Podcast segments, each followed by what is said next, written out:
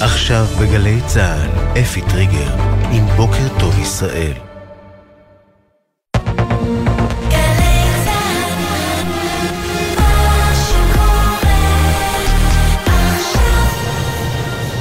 שש בבוקר. בוקר טוב ישראל עם אפי טריגר. שלום לכם. המשא ומתן לגיבוש מתווה לשחרור חטופים לא מתקדם. ראש הממשלה בנימין נתניהו הבהיר אמש כי לא יסכים לעסקה בכל מחיר. אנחנו פועלים להשיג מתווה נוסף לשחרור חטופינו, אבל אני מדגיש, לא בכל מחיר. יש לי קווים אדומים, ביניהם אנחנו לא נסיים את המלחמה, אנחנו לא נוציא את צה"ל מהרצועה, ואנחנו לא נשחרר אלפי מחבלים. נתניהו נועד אמש עם נציגי משפחות חטופים ואמר דברים דומים, אך הדגיש גם כי קבינט המלחמה עושה כל מאמץ לשחרר את יקיריהם. ראש הממשלה עדכן את המשפחות שמטרת העסקה שעל הפרק כעת היא להביא לשחרור כל החטופים, והדגיש, התנגדות פוליטית לא תעצור עסקה טובה. בישראל לא התקבלה עדיין תשובה מחמאס לגבי ההצעה לעסקה. משלחת של בכירים מטעם ארגון הטרור הגיעה אתמול לקהיר בהזמנת המודיעין המצרי כדי לבדוק את ההצעה. אוסאמה חמדאן, חבר הלשכה המדידית של חמאס, הכחיש את הפרסומים של שלפיהם מחרתיים תוכרז הפסקת אש בעזה, והוסיף כי יש לחמאס הערות מהותיות כדבריו לטיוטה שהגישו המתווכים. אנחנו حتى اللحظة ندرس هذا هذه الورقة و لم نقرر بشأنها شيئا بعد لا سيما أن لدينا ملاحظات جوهرية على الورقة المقدمة אנו עדיין לומדים את המסמך, עדיין לא החלטנו דבר בנוגע אליו, במיוחד לנוכח זאת שיש לנו הערות מהותיות לגביו, כך חמדן בריאיון לערוץ החדשות הלבנוני אל-מנאר. עם זאת, במשרד החוץ של קטאר מביעים אופטימיות. היועץ לביטחון לאומי בבית הלבן ג'ייק סליבן שוחח אמש עם השר רון דרמר בנוגע למשא ומתן, כך עדכן אה, דוברו של סליבן ג'ון קרבי. המתווכים האמריקנים דוחפים למתווה להפסקת אש ארוכה בעזה שתימשך לפחות שישה שבועות, כזו שעלולה להוביל לאובדן המומנטום הישראלי במלחמה, כך מדווח הלילה העיתון וול סטריט ג'ורנל מפי גורמים אמריקנים וערבים. רב סרן יצהר הופמן מאשחר, מפקד פלגה בשלדג, שנפל אתמול בקרב בצפון רצועת עזה, יובא למנוחות באחת בצהריים בחלקה הצבאית בהר הרצל בירושלים. הופמן, בן 36, נפצע ברגלו לפני כחודש בקרבות ברצועה וחזר תוך ימים ספורים לשדה הקרב. חברו הטוב, אלקנה בר איתן, סיפר לבוקר טוב ישראל על המנהיגות שאפיינה את יצהר. תמיד uh, היה רץ קדימה וסוחף את כולם אחריו. כולם אהבו אותו והעריכו אותו. למרות שהוא היה מפקד פלגה בשלדג במילואים, הוא תמיד אה, חיפש להתנדב ולעזור יותר. מאושר לראות את ההירתמות של כולם. גל עליות מחירים במשק מהבוקר, ענקית היבוא, הגדולה ביבואניות, שסטוביץ', מעלה את מחירי מוצריה בשיעור של עד 20%, בהם פסטה ברילה, משחת השיניים קולגייט האדומה וסבון פלמוליב. גם שטראוס מייקרת חלק ממוצריה בשיעור של עד 25%, בהם שמן זית, שוקולית וממתקים שונים. וילי פוד מייקרת את מוצריה המיובאים מהמזרח בשיעור של עד 15%. ואוסם נסטלה הודיע אמש על עדכון מחירים שיחל בעוד כחודש, כלומר התייקרות מוצריה בשיעור של עד תשעה חודשים, תשעה אחוזים מחודש מרס. גם יוניליבר תייקר מוצרי שוקולד וגלידות שטראוס עד 15 אחוזים.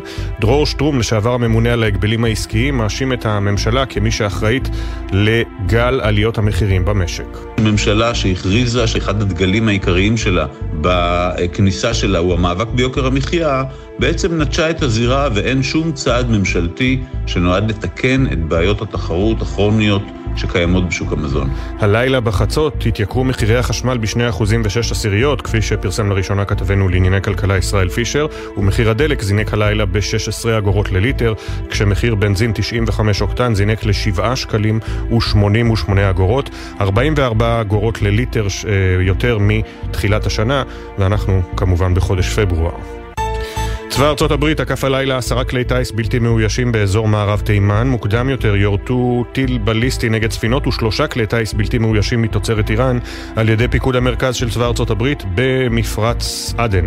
על פי הדיווחים בתקשורת האמריקנית, התקיפות הגיעו ברקע הודעת החות'ים כי תקפו אתמול ספינה אמריקנית במפרץ באמצעות טילים נגד ספינות, עד כה לא דווח על נפגעים או נזק. ראש ממשלת שוודיה, אולף קריסטרסון, גינה הלילה את ניסיון הפיגוע נגד שגרירות ישראל אתמול בשטוקהולם. אה, מטען חבלה נמצא בקרבת השגרירות, לא היו נפגעים באירוע. קריסטרסון אמר כי מדובר בניסיון תקיפה חמור נגד השגרירות ונגד שוודיה. כוחות הביטחון, לדבריו, ממשיכים בחקירה והאבטחה סביב מוסדות יהודים במדינה תוגברה. בית פרטי בקיבוץ מנרה נפגע אמש מטיל נ"ט ששוגר מלבנון ללא נפגעים.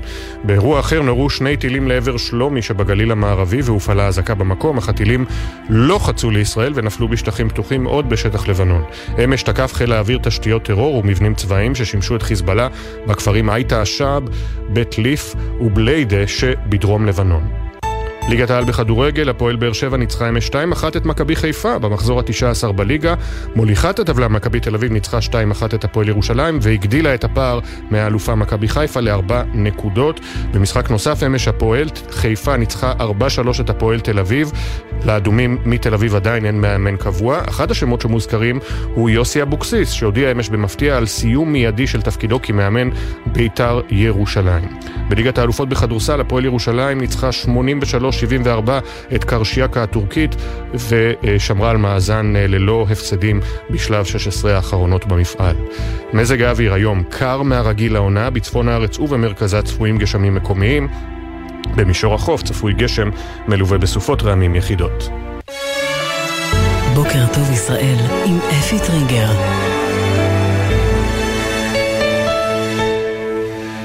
606, גלי צה"ל, יום חמישי, 1 בפברואר 2024, כ"ב בשבט תשפ"ד. אנחנו uh, פותחים את uh, המהדורה שלנו uh, עם כמובן הדיווחים על המשך המגעים לעסקה נוספת לשחרור חטופים. עדיין אין תשובה מחמאס, uh, וראש הממשלה נתניהו שב והבהיר אמש שלא תהיה עסקה בכל מחיר, והקווים האדומים שלו, בקולו, כך אמר, סיום המלחמה, הוצאת צה"ל מהרצועה ושחרור אלפי מחבלים. חודשים. חמאס עדיין בוחן את המסמך שנמצא על השולחן. אה, שלום לפרשננו לענייני ערבים ג'קי חוגי. שלום, בוקר טוב אפי. אז בחמאס עדיין בוחנים את ההצעה של המתווכים להפסקת אש ארוכה ברצועה. משלחת מטעמם הגיעה לקהיר אתמול לשמוע הערות ולהחליף דעות עם ראשי המודיעין המצרי. המצרים רוצים לרכך אותם קצת. בכיר הלשכה המדינית של חמאס, אוסאמה חמדאן, שיושב בלבנון, אמר אתמול בשעת לילה מאוחרת לערוץ אלמנאר הלבנוני, יש לנו הערות מהותיות על הטיוטה, מה שאומר שזה ייקח עוד את הזמן שלו, כמה ימים בהחלט. למי שחשב שהם ייתנו תשובה מהירה, זה לא סיפור של יום או יומיים. חמדן אמר, אה, לא תהיה הפסקת אש בשבת, כלומר לא לפני שבת לפחות, אנחנו לומדים את ההצעה. אני מזכיר לך שגם אחרי שחמאס חו"ל יקבלו החלטה האם לקבל את ההצעה או לנהל עליה עוד מקח וממכר, עדיין מי שצריך להגיד כן זו ההנהגה בתוך עזה, שוכני המנהרות, הם אלה שנלחמים ומחזיקים בחטופים, והם בעלי המילה האחרונה בסיפור הזה. תודה ג'קי. היום המאה ה-18 למלחמה, בית פרטי בקיבוץ מנרה נפגע אמש מטיל נ"ט, בוצעו שיגורים לעבר שלומי, בגל, שלומי בגליל המערבי, שנפלו בשטח לבנון. לא היו אתמול נפגעים ישראלים בגוף. כמה שעות קודם חיל האוויר תקף מטרות חיזבאללה בלבנון, ובחזית הדרומית הלחימה ברצועה נמשכת, בח'אן יונס, בדרום הרצועה ובצפון הרצועה, שם מתמודד צה"ל עם הניסיונות של חמאס להרים מחדש את ראשו. שלום לכתבנו לענייני צבא וביטחון דורון קדוש. שלום אפי, כן, אז אה, בצפון הארץ גם היממה האחרונה הייתה יממה של לחימה, כשבוצעו לא מעט שיגורים משטח לבנון לעבר אה, שטח ישראל, בין היתר למטולה, לשלומי, ראינו גם את אותו טיל נ"ט שפגע בבית פרטי במנרה, ללא נפגעים. אה, חיזבאללה נטל אחריות במהלך היממה האחרונה על שבע התקפות נגד שטח ישראל, וצה"ל בתגובה תקף תשתיות טרור, מבנים צבאיים, מפקדות של חיזבאללה, יש גם מחבל אחד של חיזבאללה שחוסל במהלך התקיפות ושחיזבאללה הודיע על מותו.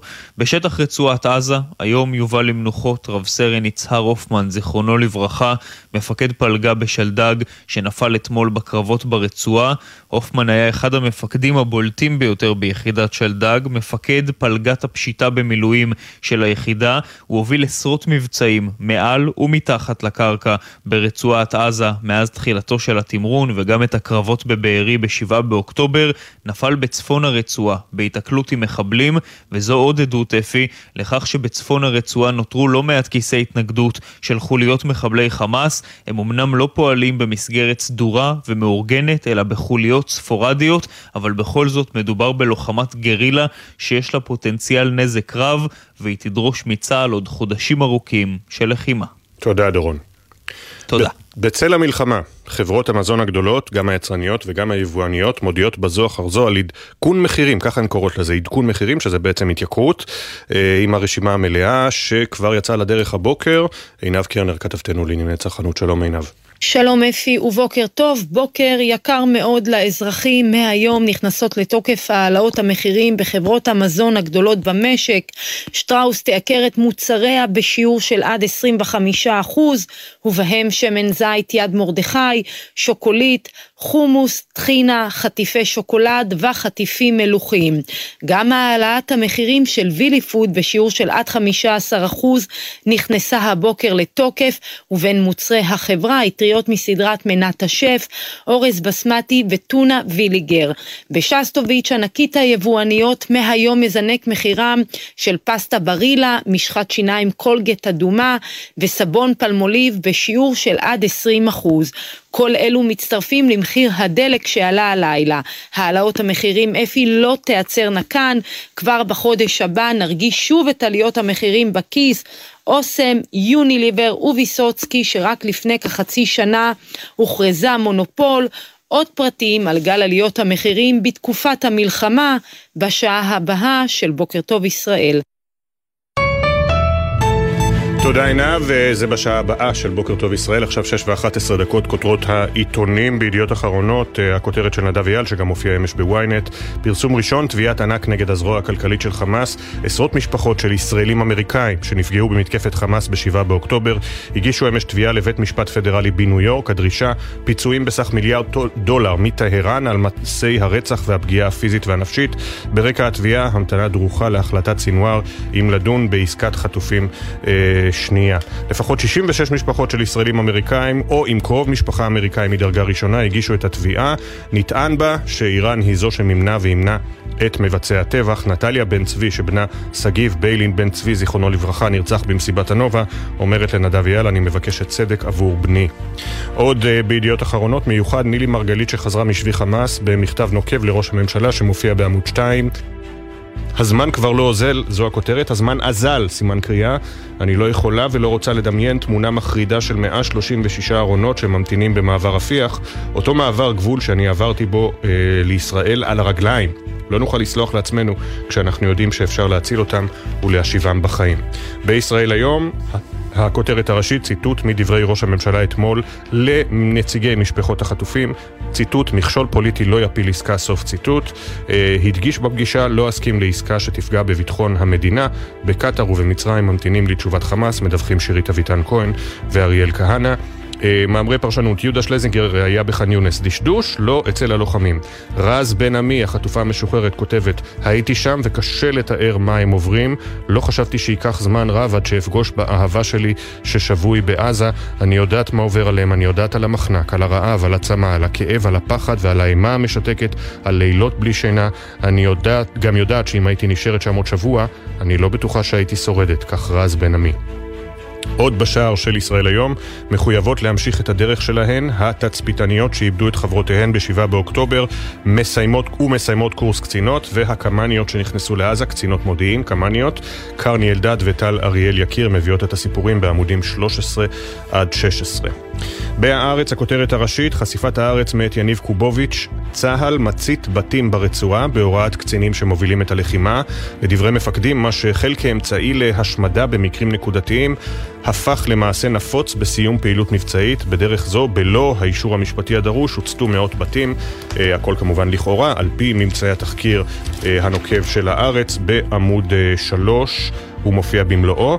הנה תגובת דובר צה"ל, פיצוץ והשמדת מבנים נעשים באמצעים מאושרים ומתאימים לכך פעולות שנעשו בדרכים אחרות בעת המלחמה תיבדקנה.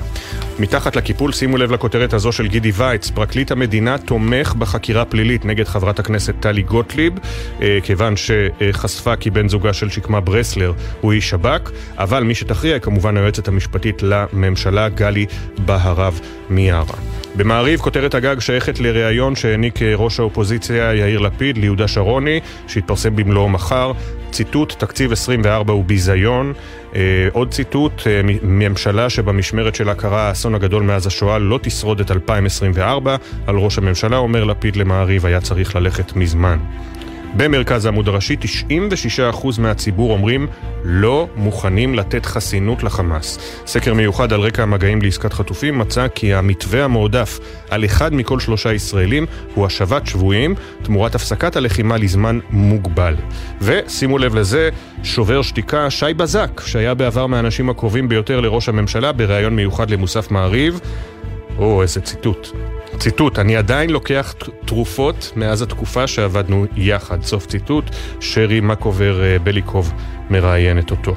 בג'רוזלם אה, פוסט, אה, חטוף שפניו ושמו מודגשים הערב, הבוקר, בפינה השמאלית העליונה, הוא אלי שרעבי, בן 51, שנחטף מביתו בקיבוץ ניר עוז, Bring them home, זו הכותרת, ויש תמונה, תמונת מלחמה, אבל תמונה יפהפייה שצילם אמיר כהן לרויטרס, יחידת ארטילריה ניידת יורה לכיוון עזה אתמול, כולל גם אה, להבות האש שיוצאות אחרי הירי הזה.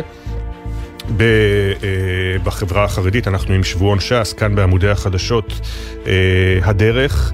בידיים של סינואר, חמאס דורש כי עסקת החטופים הבאה תכלול שחרור אלפי מחבלים והפסקת לחימה ברצועת עזה. יושב ראש תנועת ש"ס, הרב אריה דרעי, אומר להתנגד לכל הצעה שתחייב אותנו לעצור את המלחמה. במוסף עמודי uh, הקרומו, ראיון מיוחד עם אביחי ברודאץ', חבר כיתת הכוננות בכפר עזה, שרעייתו ושלושת ילדיו שהו 51 יום בשבי חמאס. הוא אומר בראיון שמוגדר מטלטל, זוהי שעתם של לומדי התורה שמגינים עלינו, כי ההבנה של פדיון שבויים זו הבנה של ערך יהודי. ידעתי שהחרדים יבינו אותי, הם ידעו שאני חילוני וידעו בדיוק מה אני, ואף אחד לא נטש אותי. הריאיון המלא בהדרך של ש"ס, בהמשך אנחנו נחזור עם כותרות עיתוני הכלכלה וסיפורים נוספים.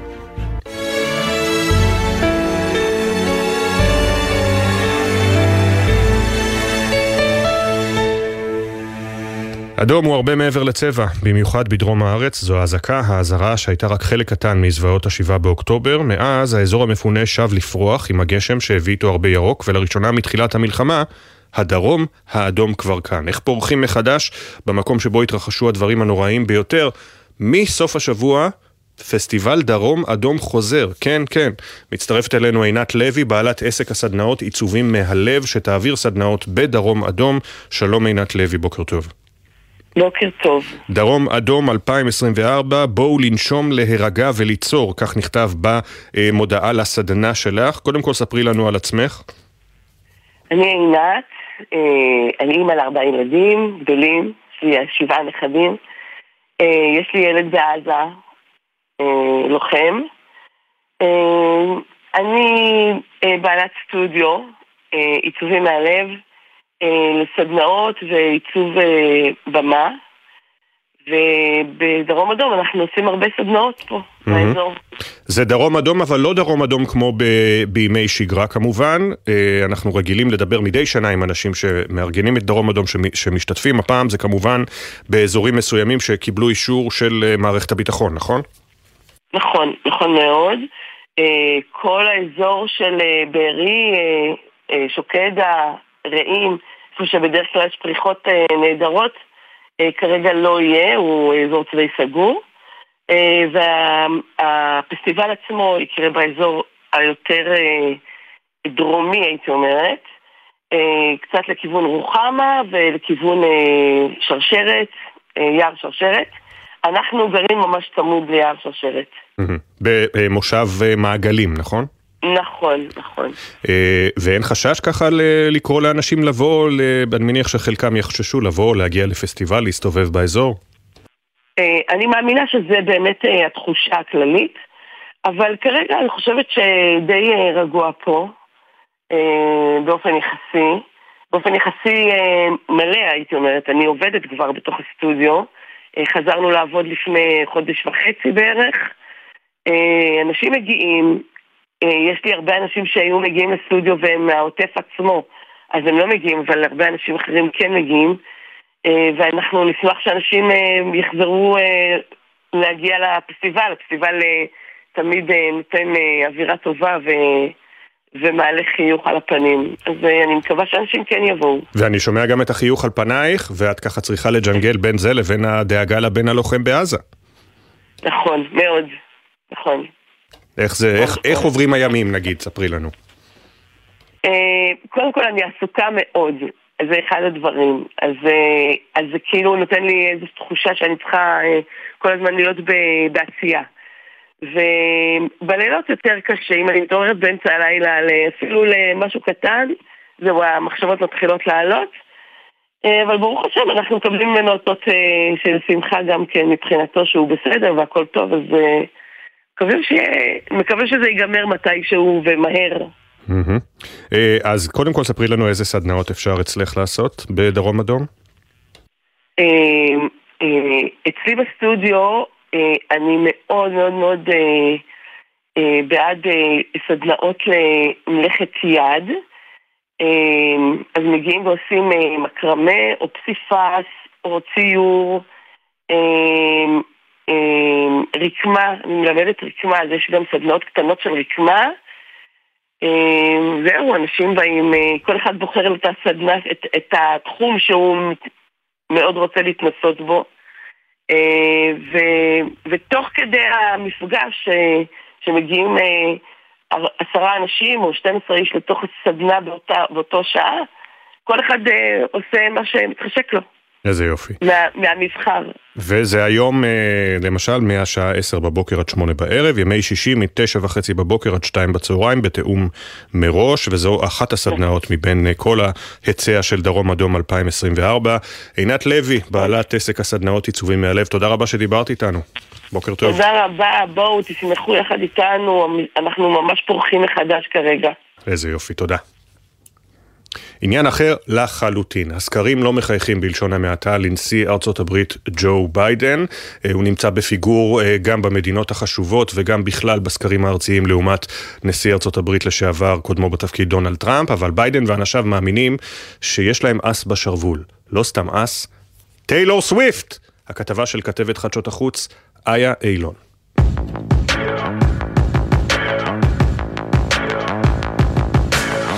Dream high in the quiet of the night, you know that I caught it.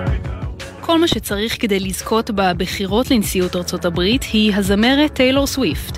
אם חשבתן שהן יוכרעו דרך הבטחות אחוז ההצבעה או מדינות מתנדנדות, תחשבו שוב, כי בצוות של הנשיא ביידן החליטו הפעם ללכת על אסטרטגיה קצת שונה, ולפי הניו יורק טיימס שוקלים לגייס את סוויפט לקמפיין. וכמובן גם את מיליוני העוקבים ברשתות, המעריצות והמעריצים שמאחוריה. בצד הרפובליקני לא התרשמו מהמהלך הצפוי. We don't have a you know who we have?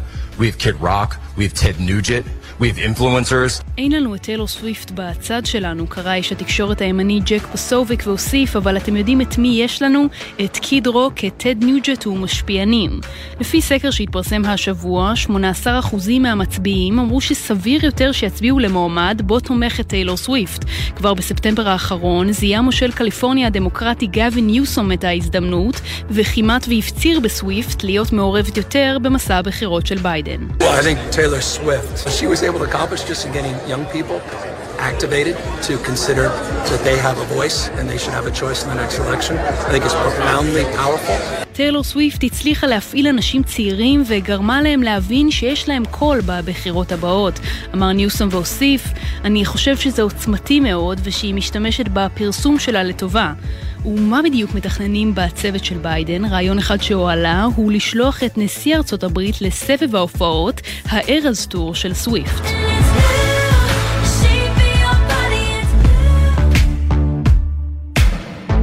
סוויפט נמנעה מהשתייכות פוליטית עד לשנת 2018, אז העלתה רשומה לרשת החברתית, בה תקפה מועמדת רפובליקנית לסנאט, והדגישה את תמיכתה בזכויות להט"ב, שוויון מגדרי, וקראה לסוף לגזענות. So you think Taylor Swift comes out against Trump? I don't care if they write that. I'm sad that I didn't two years ago. כשנשאלה סוויפט אם היא דואגת שיכתבו שהיא יוצאת נגד דונלד טראמפ, השיבה, לא אכפת לי, אני עצובה שלא עשיתי את זה לפני שנתיים. נשיא ארצות הברית לשעבר לא נשאר חייב. I'm sure Taylor Swift has nothing or doesn't know anything about her, and uh, let's say that I like Taylor's music about 25% less now. אני בטוח שאין לטיילור סוויפט כלום, ואני לא יודע עליה כלום. בואו נגיד שאני אוהב את המוזיקה של טיילור בערך 25% פחות עכשיו.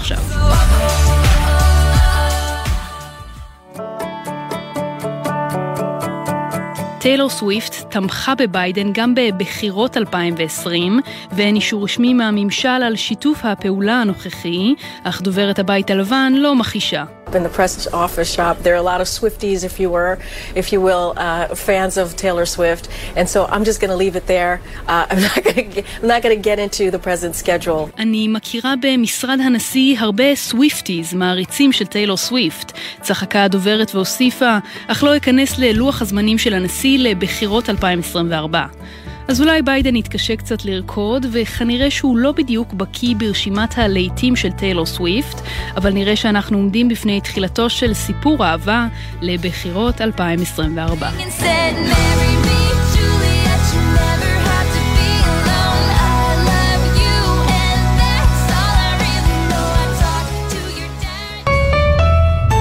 הכתבה של איה אילון, והיא כמובן לכל מי שהוא מגדיר את עצמו כסוויפטי ורוצה להאזין לה שוב, תעלה לערוצי הדיגיטל של גלי צה"ל בדקות הקרובות. אה, הנה כותרות עיתוני הכלכלה בזמן שנותר לנו בדה מרקר, הכותרת הראשית מאת עדי דוברת וסימי ספולטר, דיל על חשבון הצרכן, ככה רשתות מרוויחות גם כשהמזון מתייקר. היום מתחיל להיכנס לתוקף מבול של העלאות מחירים מצד חברות המזון. רשתות וספקיות משתפות עם זה פעולה, תוך מעקף של איסורי חוק המזון. בכיר ברשת מובילה אומר לדה מרקר, ציטוט, קיבלנו מהספק תקציב למבצעים, אבל הוא יודע שלא נגלגל את כולו לצרכנים. סוף ציטוט. הממשלה שהייתה אמורה לפקח על השוק יושבת על הגדר, עמודים 2-3, שם הכתבה המלאה בדה מרקר. בגלובס, אה, הכותרת הראשית, יותר כסף מוחזק בעו"ש. העוזר, העובר ושב זינק ב-50 מיליארד שקל מתחילת המלחמה, כך כותבים אהרון כץ ורועי ויינברגר. ירידה בהוצאות בעקבות הלחימה וכספי סיוע שמועברים לאזרחים הגדילו את הכסף הנזיל בחשבונות הישראלים. לפי נתוני בנק ישראל, יתרות העו"ש והפקדונות לטווח של עד שנה צמחו יחד בכ-90 מיליארד שקל. במקביל גם החובות גדלו. בבנק המרכזי מתריעים מעלייה בבקשות לדחיית תשלומי הלוואות ומזהירים את משקי הבית שלא לקחת אשראי נוסף. כאמור, הכתבה מלאה בגלובס עמוד 4. בכלכליסט, כמה ידיעות בלעדיות, קודם כל הכותרת הראשית. בגלל חשש לסחר בבני אדם, האמריקאים לחצו והממשלה נסוגה מהבאת עובדים זרים באמצעות חברות כוח אדם, מדווח עמיתי גזית בעמודים 4-5. עוד ידיעה בלעדית, יובל אזולאי מדווח בעמודים 2-3, מבצע חירום ישראלי לרכישת אמצעי הגנה מפני נחילי כטב"מים. כלי טיס מתאבדים הם תרחיש מטריד במיוחד של מלחמה בצפון. משרד הביטחון רוכש במהלך חירום מערכות להגנה מהכטב"מים שמאיימים על בסיסי צבא ותשתיות. במקביל הנחה את התעשיות הביטחוניות להאיץ פיתוח אמצעי הגנה.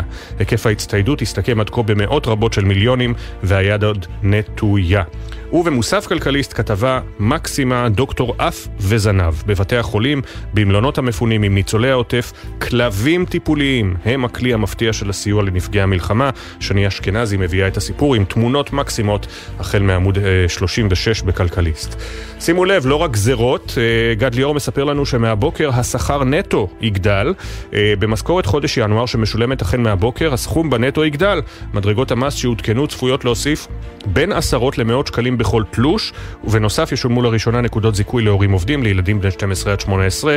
הסיפור המלא בעמודים 22-23 בידיעות אחרונות. ולפני שנצא להודעות, אה, תבדקו טוב טוב שאתם יושבים, או לא זה, שאין, שאין לכם תגובות אה, עצבניות אה, יותר מדי, כי אני הולך לספר לכם משהו ממש מעצבן. זוכרים את ה-BBC, את ההטייה שלו נגד ישראל מתחילת המלחמה, את הסירוב לכנות את חמאס ארגון טרור, את הידיעה השגויה על כך שחיילי צה"ל הוציאו להורג אה, צוות רפואי בשיפא ואחרי זה הגיעה התנצלות. אז לא תאמינו, אבל יש עובדים ב-BBC הרבה מאוד שטוענים ששידורי ה-BBC מוטים לטובת ישראל, לטובת ישראל. והם פנו בתלונה למנכ"ל אה, חטיבת החדשות. מנגד. הוא נפגש איתם, הוא נפגש גם עם הרבה מאוד עובדים יהודים ב-BBC שאומרים שהם לא רק מרגישים שהשידורים מוטים לרעת ישראל, כלומר לטובת חמאס, אלא גם חוששים מגילויי אנטישמיות במקום העבודה. אז יש קצת מחנאות שם ב-BBC. אנחנו יוצאים להפסקה של דקה וחצי, עוד מעט יהיה איתנו דני אלגרט, אחיו של החטוף איציק, שהפגין השבוע במעבר כרם שלום, וגם מאחורי השמות. מיד חוזרים.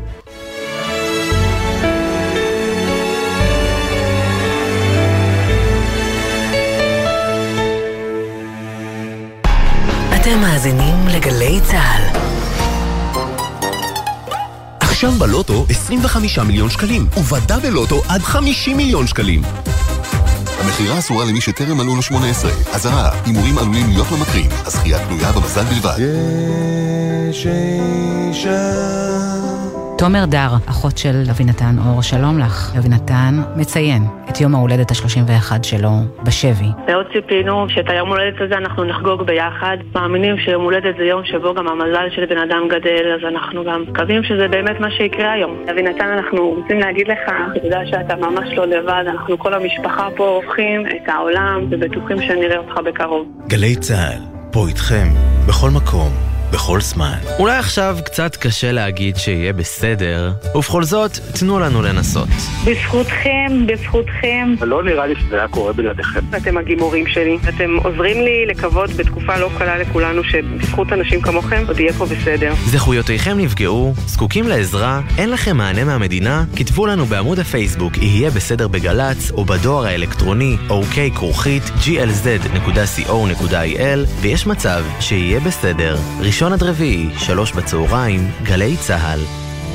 עכשיו בגלי צה"ל, אפי טריגר, עם בוקר טוב ישראל. כמעט 6.31 הכותרות. ראש הממשלה בנימין נתניהו מבהיר אמש כי לא יסכים לעסקה לשחרור חטופים בכל מחיר כהגדרתו. אנחנו פועלים להשיג מתווה נוסף לשחרור חטופינו, אבל אני מדגיש, לא בכל מחיר. יש לי קווים אדומים ביניהם, אנחנו לא נסיים את המלחמה, אנחנו לא נוציא את צה"ל מהרצועה, ואנחנו לא נשחרר אלפי מחבלים. ראש הממשלה אמר דברים דומים גם בפגישתו עם נציגי משפחות החטופים, אך הדגיש בפניהם גם כי קבינט המלחמה עושה כל מאמץ לשחרר את יקיריהם. נתניהו עדכן את המשפחות שמטרת העסקה שכעת על הפרק היא להביא לשחרור כל החטופים, והדגיש התנגדות פוליטית לא תעצור עסקה טובה. בישראל עדיין לא התקבלה תשובה מחמאס לעסקה שהוצגה בפני בחיריו אתמול במצרים. חבר הלשכה המדינית של חמאס, אוסאמה חמד חמדן הכיש פרסומים שלפיהם אה, בשבת הקרובה תוכרז הפסקת אש בעזה והדגיש שלחמאס יש הערות מהותיות לטיוטה שהגישו המתווכים.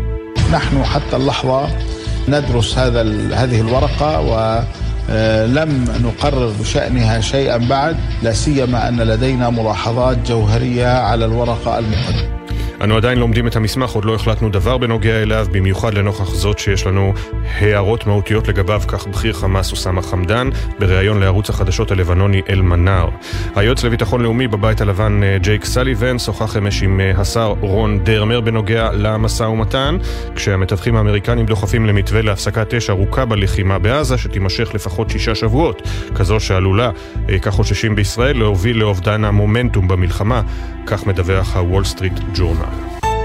מהבוקר גל עליות מחירים במשק, ענקית היבואניות שסטוביץ' מעלה את מחירי מוצריה בשיעור של עד 20 אחוז, שטראוס מייקרת חלק ממוצריה בשיעור של עד 25 אחוז, בהם שמן זית, ממתקים ושוקולית, וילי פוד מייקרת את מוצריה המיובאים מהמזרח בשיעור של עד 15 אחוז, אוסם נסטלה הודיע שמחודש מרס התייקרו מוצריה בשיעור של עד 9 אחוזים, וגם מחירי החשמל עלו כבר בחצות הלילה ב-2 אחוזים ו-6 עשיריות, ומחירי הדלק זינקו ב... 16 אגורות לליטר. צבא ארצות הברית תקף הלילה עשרה כלי טיס בלתי מאוישים באזור מערב תימן. מוקדם יותר יורת, יורטו טיל בליסטי נגד ספינות ושלושה כלי טיס בלתי מאוישים מתוצרת איראן על ידי פיקוד המרכז של צבא ארצות הברית במפרץ עדן. על פי הדיווחים בתקשורת האמריקנית, התקיפות הגיעו לאחר שהחות'ים טענו אתמול כי תקפו ספינה אמריקנית במפרץ באמצעות טילים נגד ספינות. לא דווח על נפגעים בגוף או נזק. עדכוני תנועה אצלנו, כביש החוף דרום העמוס ממחלף אור עקיבא מערב לכיוון מחלף אולגה, כביש 65 עמוס מצומת אום אל-פחם לכיוון מחלף עירון, מזג האוויר היום קר מהרגיל לעונה, בצפון הארץ ובמרכזה צפויים גשמים מקומיים, במישור החוף צפוי גשם מלווה בסופות רעמים יחידות. משפחות החטופים נאבקות. החל מהפגנות בכיכר החטופים, צעדות, הצבת רמקולי ענק בקו הגבול, חסימת כבישים. אם עד כה נתיבי איילון היו סמל להפגנות בכל נושא, הכביש שאם חוסמים אותו משנים את סדר היום, אז באחרונה נציגי משפחות החטופים גם מרבו, מרבים להגיע אל מעבר כרם שלום. אה, בתחילת השבוע עוד הצליחו לעצור אה, חלק ממשאיות הציוד ההומניטרי שיועדו לעזה. אה, בימים האחרונים הודק, הודקה האכיפה באזור. באזור, אתמול נעצרו שם כ-18 מפגינים אה, נגד העברת הציוד בהם בני משפחות שכולות ובני משפחות חטופים. מצטרף אלינו דני אלגרט, שאחיו איציק נחטף ב-7 באוקטובר. אה, שלום דני. שלום, בוקר טוב לכולם. היית שם במעבר כרם שלום השבוע, אה, ולא לא רק השבוע, נכון? כן, הייתי שם, הייתי שם, אנחנו אה, מגיעים לשם כולם, מנסים לעצור את הביזיון הגדול הזה שמדינת ישראל, ממשלת ישראל, הפכה להיות הזרוע הלוגיסטית של החמאס. עד כדי כך. שמספקת... מה זאת אומרת עד כדי כך? זו עובדה, מה, אתה, אם אתה מכניס לתוך השטח ציוד אה, לוגיסטי, אה, מזון אה, וכל מה שצריך מסביב, ו-70% לפי הערכות המודיעיניות מגיע לחמאס, זה זה, מה, אם זה נראה כמו ברווז והולך כמו ברווז ונשמע כמו ברווז, זה ברווז. אז אין פה הרבה משחקים. אתה מבין? ועושים את זה, עושים את זה, אבל אה, בסדר, אה, כנראה ראש הממשלה צריך, יש לו עוד מטרה, לנצח גם אותנו. אז הוא מנצח אותנו, עלינו, עלינו אין לו שום בעיה. הוא הדגיש מתחילת המלחמה, מאז שאושר הסיוע ההומניטרי, שהדבר הזה מאפשר לצה"ל להמשיך ולפעול בעזה, שזה חלק מהדין הבינלאומי שחייבים להעביר את הסיוע הזה. יכול להיות שלמרות הכאב האישי הברור שלך ושל חבריך, יכול להיות שהוא צודק? הוא לא יכול להיות צודק, הוא לא יכול להילחם מצד אחד בחמאס ולתת לחמאס סיוע לוגיסטי. אם היית אומר לי שזה סיוע שמגיע לתושבים, אבל הייתי אומר לך שהוא צודק, אני מוכן בעצמי ללכת לחלק סיוע לתושבים.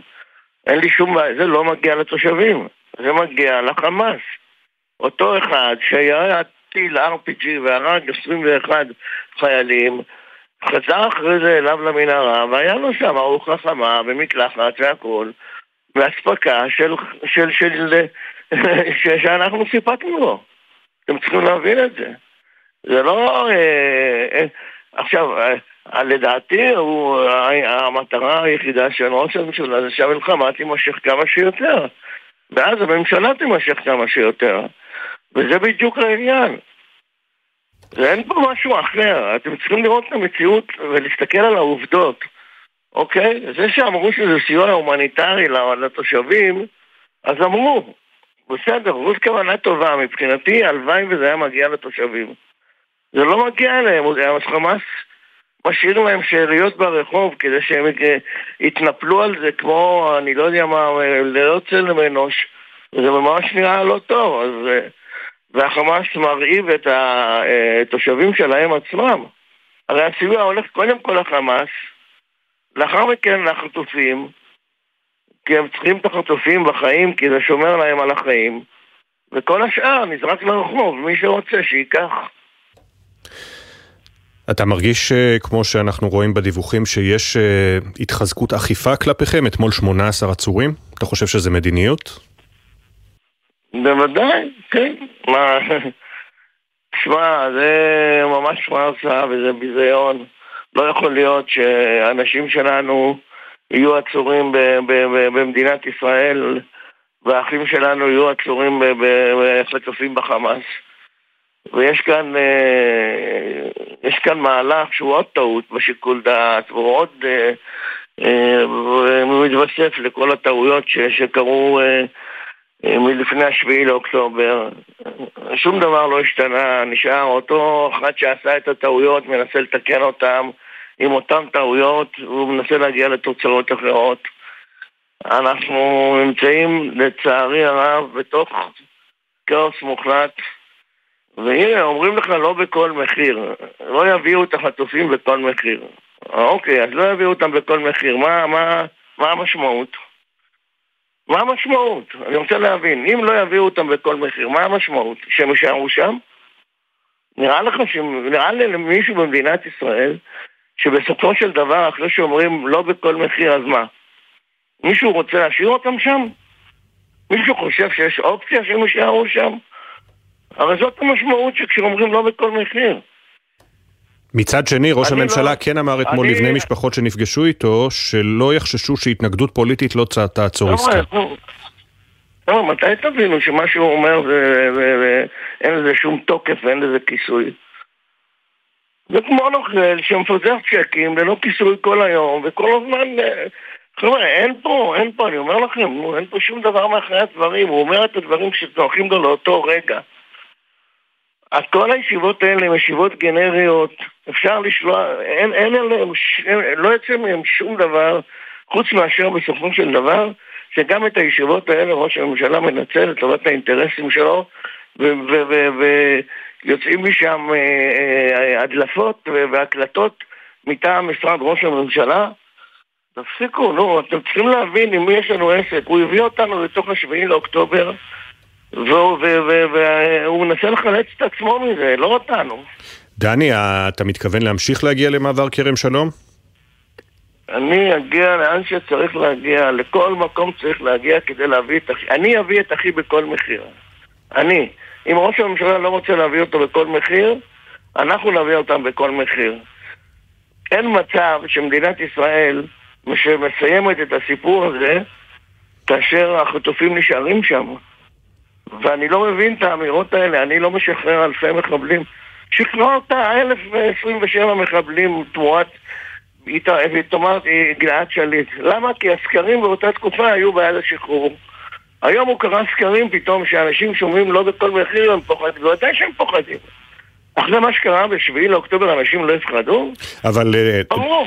אתה יודע שבסופו של דבר גם ראש הממשלה אומר, וזה לא משנה גם כרגע העמדה הפוליטית שלך כלפיו, אה, אומר שיש לו אחריות לביטחון המדינה, ולפעמים הוא צריך להישיר מבט ולהגיד לאנשים אוקיי. דברים קשים.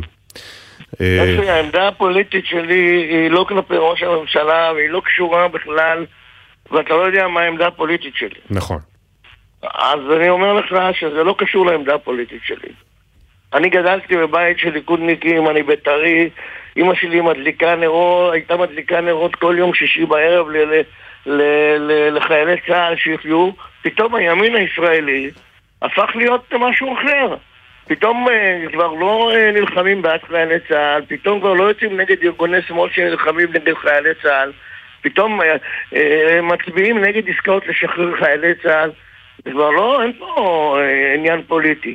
יש כן. כאן אגב, גם. הרבה מאוד פעילי, כאן, הרבה מאוד פעילי ימין באים עוד להפגין יחד איתכם. בכרם שלום. כן, יש כאן אות קין בצורת חטופים שתקוע, ש, שנמצא על, על ראש, על המצח של ממשלת אה, נתניהו והם מנסים אה, להסתיר את האות קין הזה כל הזמן. החטופים הם אות קין. החטופים מראים ומוכיחים את הכישלון הגדול ביותר שקרה במדינת ישראל מאז הקמתה. והם מנסים להסתיר את זה, הם מתחמקים מאיתנו, הם לא נפגשים איתנו, הם מצביעים נגד השחרור של ה... בעסקאות. תשמע, אני שמעתי אתמול את יאיר לפיד, התרחב לי הלב. הבנתי שיש אפשרות שבכל זאת תהיה עסקה ושבן גביר אה, לא אה, יתמרן לאן שהוא רוצה ויאיר לפיד ייתן אה, סיוע וגם... רשת ביטחון בכנסת הוא הבטיח, רשת כן. ביטחון, כן, מצוין. אז יאללה. אז קדימה, אז עכשיו לראש הממשלה אין חשש שהממשלה שלו תיפול. שיעשה את זה. דני אלגרט, אנחנו חייבים לסיים, אחיו של איציק שנחטף לרצועה, תודה שדיברת איתנו, ונקווה לבשורות טובות במהרה. חבר'ה, אנחנו נביא אותם בכל מחיר. אנחנו נביא אותם בכל מחיר. יום טוב. תודה, דני. הכאב אה, של אה, בני משפחות החטופים. עכשיו, אה, אנחנו ממשיכים הבוקר במיזם שלנו מאחורי השמות. מדי בוקר מספרים כאן משהו קצר על כל נרצח ונופל, אנקדוטות שאת חלקן בני משפחה וחברים שלחו לנו. נעשה זאת על כל אחד ואחת מאחורי השמות.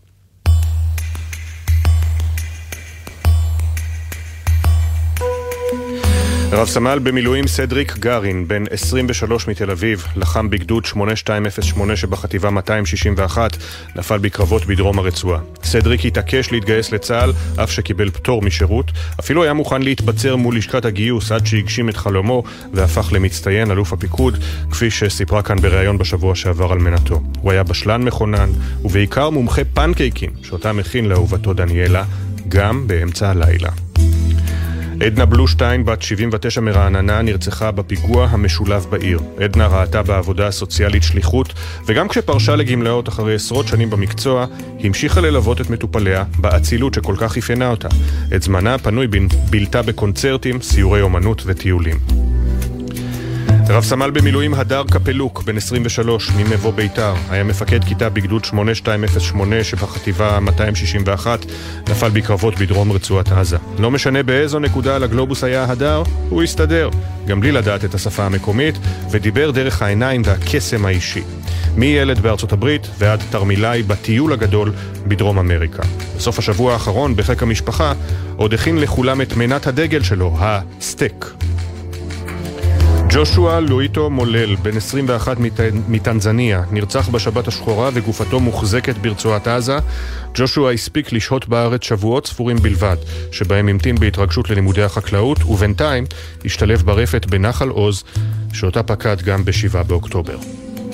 אוסאמה אבו עסה, בן 37, מתל שבע, נרצח בשבת השחורה כשחילץ נמלטים מהמסיבה ברעים, שם עבד כמאבטח. אוסאמה, עם טוב, עם טוב הלב המתפרץ, הצליח לגשר על הסכסוכים במשפחה, ואף פעם לא התפשר על ההשכלה של שני ילדיו האהובים. סרן במילואים ניר בנימין, בן 29, מגבעתיים. היה קצין לוחם בגדוד 8208 שבחטיבה 261 נפל בקרבות בדרום רצועת עזה. ניר כבר תכנן את הצעת הנישואים לבת זוגו והצהיר, אני לא אציע לך בחו"ל, אנחנו בארץ ישראל היפה, ופה תהיה ההצעה. לטובת הטיולים הוא דווקא כן הסכים לחצות יבשות וימים, והשניים כבר תכננו מסעות לתאילנד, ארצות הברית, מקסיקו, ובין לבין רומא. השמות, הפנים. הסיפורים המלאים יעלו בהמשך לעמוד הטוויטר של גלי צה"ל. נזכיר שבני משפחה וחברים מוזמנים לשלוח לנו סיפורים ותמונות, לכתוב את המייל זיכרון, שטרודל glz.co.il, זיכרון עם K. תודה לתמר שונמי, שירה שפי ואילי זילברברג, שהביאו את הסיפורים לשידור. תודה גם לרן לוי ויוסי ריס על העריכה הדיגיטלית של המיזם, יאריק וטקוביץ' על העיצוב הגרפי, ונטע לב טננבאום על ההפקה לדיגיטל.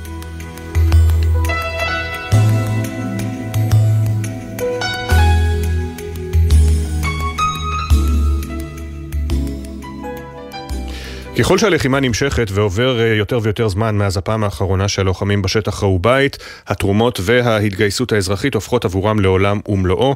בצומת מבקיעים בדרום כבר יותר משלושה חודשים פועלת תחנת התרעננות לחיילים שיש בה הכל, או לפחות כל מה שחייל בחזית צריך. כתבנו בדרום רמי שני היה שם. יש פה סיטואציות שבהן אתה יכול לראות שצוות שמגיע לאכול הוא לא כמו אתמול שלשום. אתה רואה שהם קצת אה, עצובים, ולפעמים מגיע לפה בן אדם אחד פחות לאכול איתם. ואז הם יכולים לקחת אותי אה, להאמר ולהראות לי תמונה שלו. הם אומרים, אתמול הוא אכל פה. ולפחות הוא אכל כמו שצריך לפני שהוא לא איתנו. באוהל הלבן שבתחנת הדלק במבקיעים יודעים להכיל ולהאכיל. אוריה אטיאס הקים את נקודת ההתרעננות הזאת לפני יותר ממאה ימים על שם אחיו אמיתי, זכרו לברכה, והספיק לחלק בה עשרות קובים של מרק חם, קילוגרמים רבים של מזון ואהבה. אני יכול להגיד לך שאנחנו מכינים בסביבות 350 ליטר מרק חם ביתי, אה, אלף כריכים ועוד, אה, לא יודע, כמה מאות מנות חמות. אה, מעבר לזה אנחנו מוציאים המון המון המון אוכל, במיוחד על ג'יפ, ומשתדלים להגיע למקומות, לחיילים, אלה שלא מצליחים להגיע לתחנות, וממוקמים על גבול, על קו הגדר, ולא ניידים. ופשוט לבוא להם עם כוס מרק חם ולהגיד להם שאנחנו מחכים להם פה ואנחנו אוהבים אותם. ליאורה פלח מגיעה למבקיעים מרחובות. מבחינתה זאת פעולה להביא את הסיוע ההומניטרי באמת למי שצריך אותו. איך אפשר לעזור לך, אם אתה רוצה עוד כביסה, עוד כריך לחבר, כל מיני דברים כאלה שאתה יכול לתת בקטע של הנתינה. ואם אפשר לפנק בעוד עוגה או בעוד אה, איזה משהו מתוק, אז תמיד. לפני שבועיים או שבוע הייתה איזו יחידה שביקשה שנכין להם ארוחת בוקר למחרת, ארוחת בוקר מושקעת, אז גם הם קיבלו גם שקשוקות, גם מאפים חמים, גם אה, אה, גבינות מיוחדות, מעדנים. והחיילים, הם באים, מתיישבים, מניחים את הראש, לפעמים בין הידיים, לפעמים שותקים, מתקלחים, מחפשים את הבגדים עם הבוץ, ובסוף אומרים תודה גדולה. כשבאים לי כאן זה פינה חמה כזאת, שלפעמים גם מרגישה כבית, במיוחד שאתה רואה כאן אה, את הדודות ואת הסרטות שנמצאות ובא לך לחבק, וגם את הריח של, ה... של המרק עדשים שיש, וזה כן אה, מחזק אותנו ונותן לנו עוד אה, רוח גבית. קיבלתי הרבה המון אהבה ואוכל חם וחיבוק מהאזרחים שמשקיעים פה ונמצאים ומחבקים את כל החיילים. היה נהדר, אכלתי מרק, ארוחת ערב, נהניתי, קיבלו אותי בסרט פנים יפות, מקום נהדר. טוב, ומהקולות הבאמת מחממי לב האלה לדילמה הקשה שעומדת בפני uh, הדרג המדיני, uh, וזה כמובן uh, העסקה הנוספת להשבת חטופים, כשראש הממשלה שב ואומר אמש שלא, יש לי קווים אדומים, לא אפגע בביטחון המדינה. מנגד, הדיווחים על כך שיש עסקה, שיש עסקה על הפרק, uh, לוקחים בחשבון, מביאים בחשבון כמובן את העובדה שהפעם גם ישוחררו אסירים ביטחוניים שדם על ידיהם, לא תהיה דרך להימנע מזה. איך נערכים לשחרור, אולי אפילו במספר גדול של אסירים ביטחוניים? אנחנו יודעים שזה נושא רגיש, אבל אנחנו רוצים להציף אותו כאן בדיוות, אה, באמצעות שניים. אה, הדוקטור רונית מרזן, חוקרת חברה ופוליטיקה פלסטינית, אוניברסיטת חיפה, שלום לך. בוקר טוב. ועורך הדין אילן בורדה, תת גונדר בדימוס, לשעבר ראש חטיבת המודיעין בשירות בתי הסוהר, ומפקד בתי כלא פליליים וביטחוניים. שלום לך, בוקר טוב. בוקר טוב. עורך הדין בורדה, סביר להניח מניסיונך הרב שהאסירים הביטחוניים, כולל גדולי הרוצחים, כבר מעודכנים היטב בכך שייתכן מאוד שחלקם יצאו בקרוב לחופשי, נכון? אני מניח שכן, אה, בשביעי לאוקטובר שקרה מה שקרה והבינו את אה, כמות החטופים שקיימת, אה, אין לי ספק, ספק שהם בטוחים שהולכת ומתבשלת עסקה ולדעתי גם זאת הסיבה שהם יושבים היום בשקט בבתי הסוהר הביטחוניים למרות שתנאי המאסר שלהם הורעו והוחמרו, כמו שאני לא זוכר אה, שנים אחורה. זה מעניין, אתה אומר הם כנראה יושבים בשקט כי הם מריחים שחרור קרוב. הם, הם מריחים והם בטוחים שיש שחרור, שמתבשלת עסקה. דוקטור רונית מרזן, אה, כולם מזכירים גם את עסקת ג'יבריל אה, במאה הקודמת, גם כמובן את עסקת שליט אה, ב-2011. הפעם המספרים אמורים להיות גדולים מאוד של אסירים ביטחוניים, כאמור רבים מהם יהיו כנראה עם דם על הידיים. האם ישראל ערוכה לשחרור כזה? תראה, אה, זאת עסקה טראגית, ללא ספק, אבל צריך לזכור, מדינת ישראל היא מדינה יהודית, היא מקדשת את החיים, לא מקדשת את המוות, והמצווה של פדיון שבויים היא ערך עליון, ואנחנו מחויבים להשיב את, ה, את כל החטופים, את כל מי שמוחזק בשבי החמאס הביתה. עכשיו, אני חושבת שזה מאוד חשוב איך נתייג, איך נמתג את הסיפור הזה. אם אנחנו נמתג אותו כהשפלה, כתשלומים מחירים גבוהים וכולי וכולי, אז זה גם ייראה כך. אני חושבת שאנחנו צריכים למתג את זה דווקא כתמונת הניצחון של ישראל, שמייחדת ומבדילה אותנו מהאויבים שלנו בשכונה המזרח תיכונית. ושחרור האסירים הפלסטינים, גם אם ינסו הם למתג את זה כתמונת ניצחון, התמונה הזאת תידרס מהר מאוד על ידי התמונות האיומות שמתעדות את ההרס והחורבן שחמאס המיטה על תושבי רצועת עזה. מה שייזכר ברצועת עזה בשנים הבאות יהיו תמונות של הרס של חורבן הרבה יותר מהתמונה של שחרור האסירים. הם שווים לעזה שהיא מרוסקת, יהיה חורבות, והם יצטרכו להחליט האם הם שווים לדרך הטרור, או שהם הולכים לעצב עתיד, עתיד חדש לילדים שלהם. יש לך ספק בכלל מה הם יבחרו ברובם? אני לא בטוחה שרובם ישובו לטרור, אני ממש לא בטוחה בכך. ותראה, גם מספרית, רוב אלה ש... רוב אלה ששוחררו בעבר לא חזרו לטרור. חזרו לטרור חלקים מהם. ואלה שחזרו לטרור חזרו לבתי הכלא. לכן אני חושבת שלא צריך uh, להיכנס להיסטריה מיותרת בעניין הזה. מי שיחזור לטרור, יחזור לכלא, לכלא הישראלי, אנחנו יודעים למצוא אותם אחר כך. אבל החטופים האלה שיושבים כל יום שחולף, אנחנו מסכנים את החיים שלהם. ואני חושבת... אוקיי, הקו שלך קצת אה, משתבש לנו, אז אה, תכף אה, תומרת ונועה ידברו איתך כדי לשפר את הקו. חוזרים אליך, עורך הדין אילן בורדה. אומרת דוקטור רונית מרזן, אנחנו יודעים לעקוב אחרי כולם, ואנחנו גם שמענו. כן. כן. אילן, שומע אותנו? כן, כן, אני איתכם על הקו. אז אני אומר, אומרת דוקטור רונית מרזן, אנחנו יודעים לעקוב אחרי מי שמשתחרר, אם יחזרו לטרור, מי שחוזר לטרור עוצרים אותו, ואם זה במספרים גדולים באמת משתחררים. אה, אז בוא, בוא, נעשה, בוא, בוא נעמיד דברים על דיוקם. את אה, יחס הנוער לא, לא, לא ראיתי שהוא חזר לעסוק בטרור ואפילו הפך לראש הנהגת החמאס בעזה ועצרו אותו כל כך מהר, זה פעם אחת. אה, וב' גם זה תלוי לאיפה משחררים את האסירים. אסירים ששוחררו בעסקת גלעד שליט ונעצרו אחרי שהם המשיכו לעסוק בטרור, הם תושבי איו"ש. מה עם אלה שגורשו לקטר, אלה שגורשו ללבנון, אלה שגורשו לטורקיה? ואלה שכמובן אה, אה, הועברו לרצועת עזה, מי שעבר לרצועת עזה, אף אחד מהם לא נתפס. עכשיו אנחנו יודעים שרוב הנהגת החמאס שקיימת היום ברצועת עזה, ובכלל אה, בעולם, זה כאלה שחררו בעסקת גלעד שליט. והעסקה המדוברת, שעולים כל מיני שמות, אז חשוב שהציבור ידע.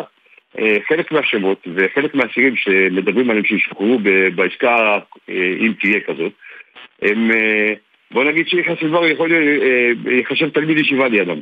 אני אתן לך שתי דוגמאות. אחד מהם זה אברהים חמד, שהיה ראש הזרוע הצבאית של, אה, של החמאס בגדה. שפוט ל-54 מאסרי עולם. תן רק פחות או יותר הפיגועים בסבאו, וקפה מומנט, מלון פארק ועוד.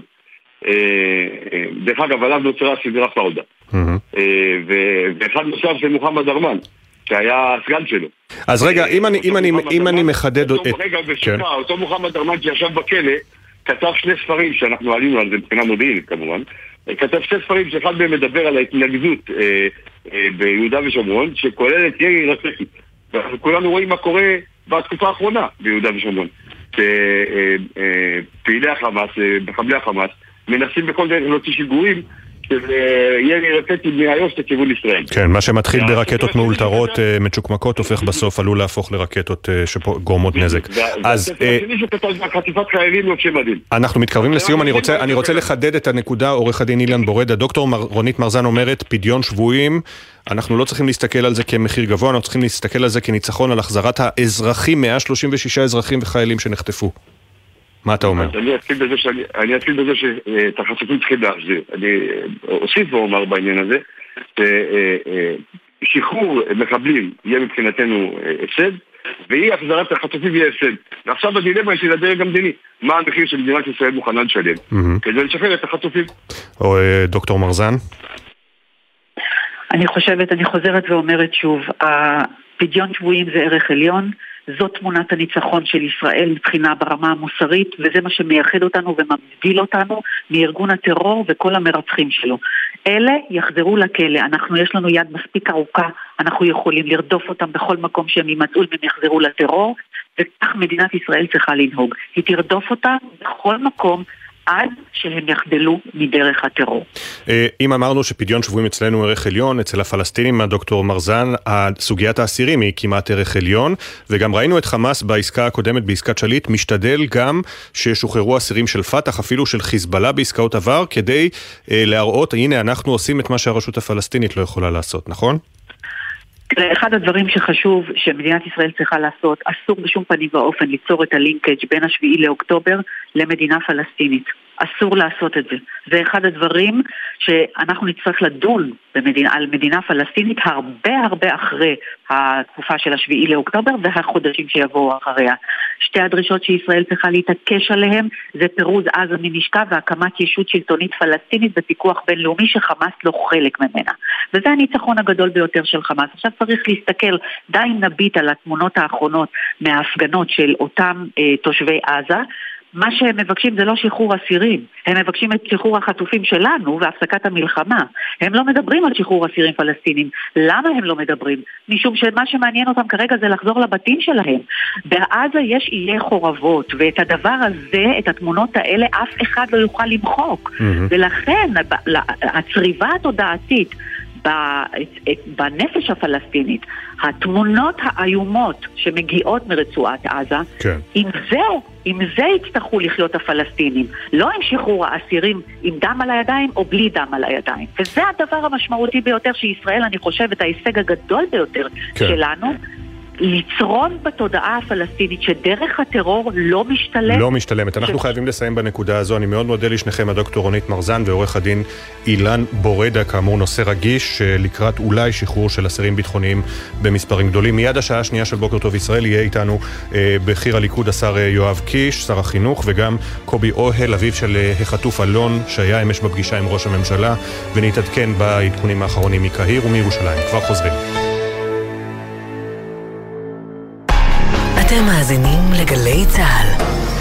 הולכי רגל. בחורף קשה לנו הנהגים להבחין בכם ולבלום בזמן במקרה הצורך. בלבוש בהיר ומחזירי אור תבלטו יותר בדרך. ואת הכביש חצו רק במעבר חצייה, אחרי שאתם מוודאים שהכביש פנוי. הרלב"ד, יחד נגיע ליעד.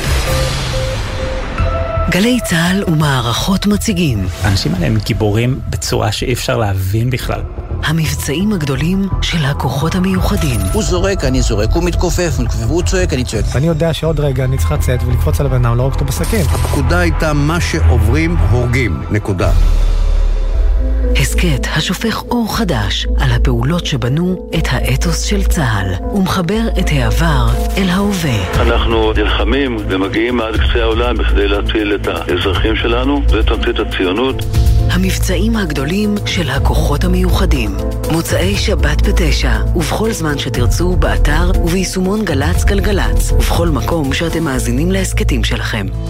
עכשיו בגלי צה"ל, אפי טריגר, עם בוקר טוב ישראל.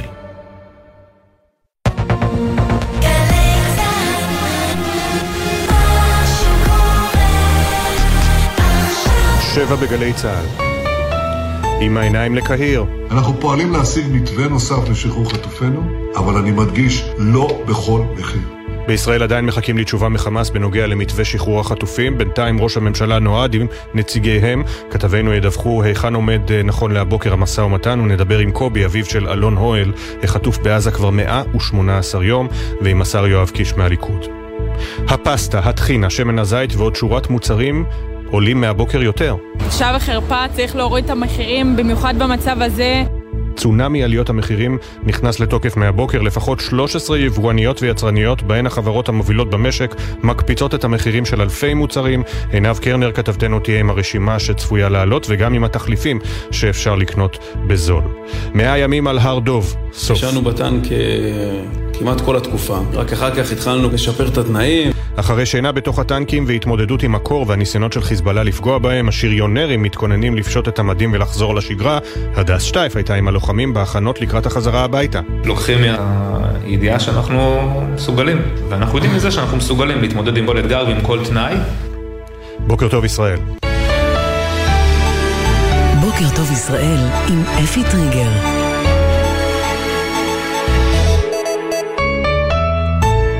שלום לכם. ראש הממשלה בנימין נתניהו הבהיר אמש כי לא יסכים לעסקה לשחרור חטופים בכל מחיר וכי לישראל יש קווים אדומים שלא יחצו.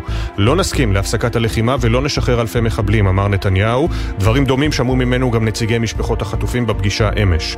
בכיר בממשלה אומר לכתבנו הפוליטי יובל שגב, נתניהו מתנהל באופן תמוה. מצד אחד מלין בפני המשפחות על השיח התקשורתי סביב העסקה, אך מצד שני מפרסם בעצמו הודעות על העסקה כל שעתיים ומצית את השיח בעצמו. ההתנהלות והמסרים שלו פוגעים בסיכוי לעסקה ברגעים הכי רגישים, כך הבכיר בממשלה. בישראל עדיין לא התקבלה תשובה מחמאס לעסקה.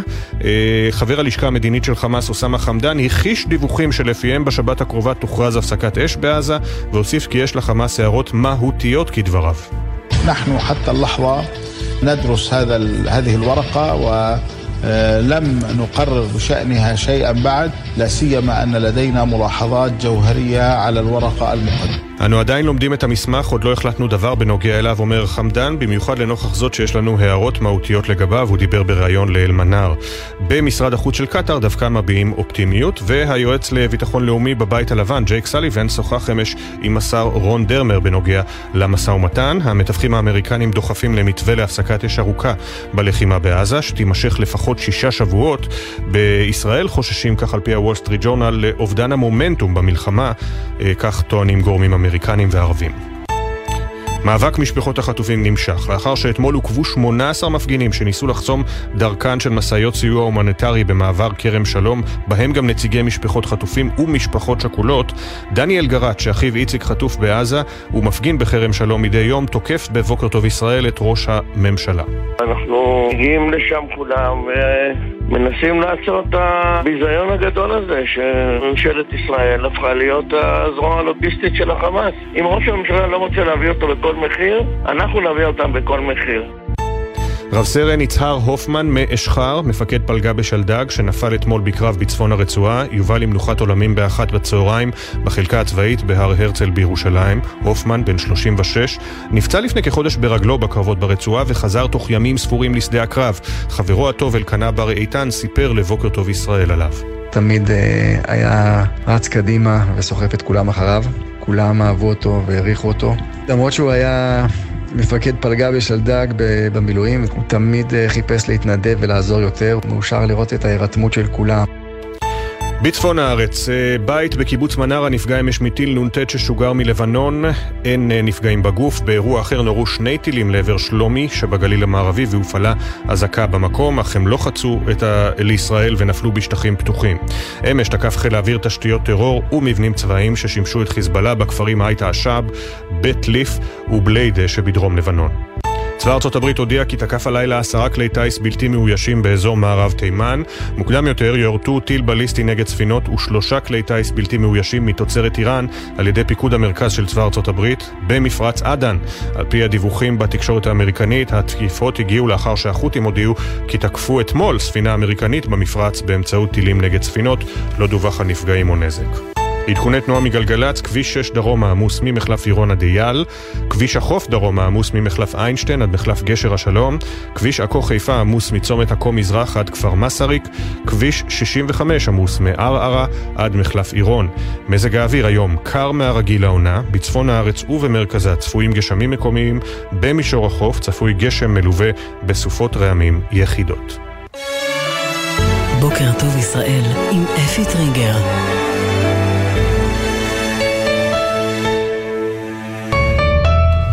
חמש דקות וחצי אחרי השעה שבע, בוקר טוב ישראל. המשא ומתן, העסקה, המגעים, צעד לפה, צעד לשם, מתקדם, נחלש, אופטימיות, פסימיות, דיווח זר שאומר שיש תזוזה שמתקרבים, התבטאות שאומרת הפוך, מתרחקים, כל הצעדים הללו שנשמעים עסקיים איכשהו, אבל אנחנו מדברים על חיים של אנשים, אנשים שלנו, אזרחים, חיילים, קשישים, נשים, גברים, ילדים, כולם רוצים שישובו, השאלה היא מתי ואיך.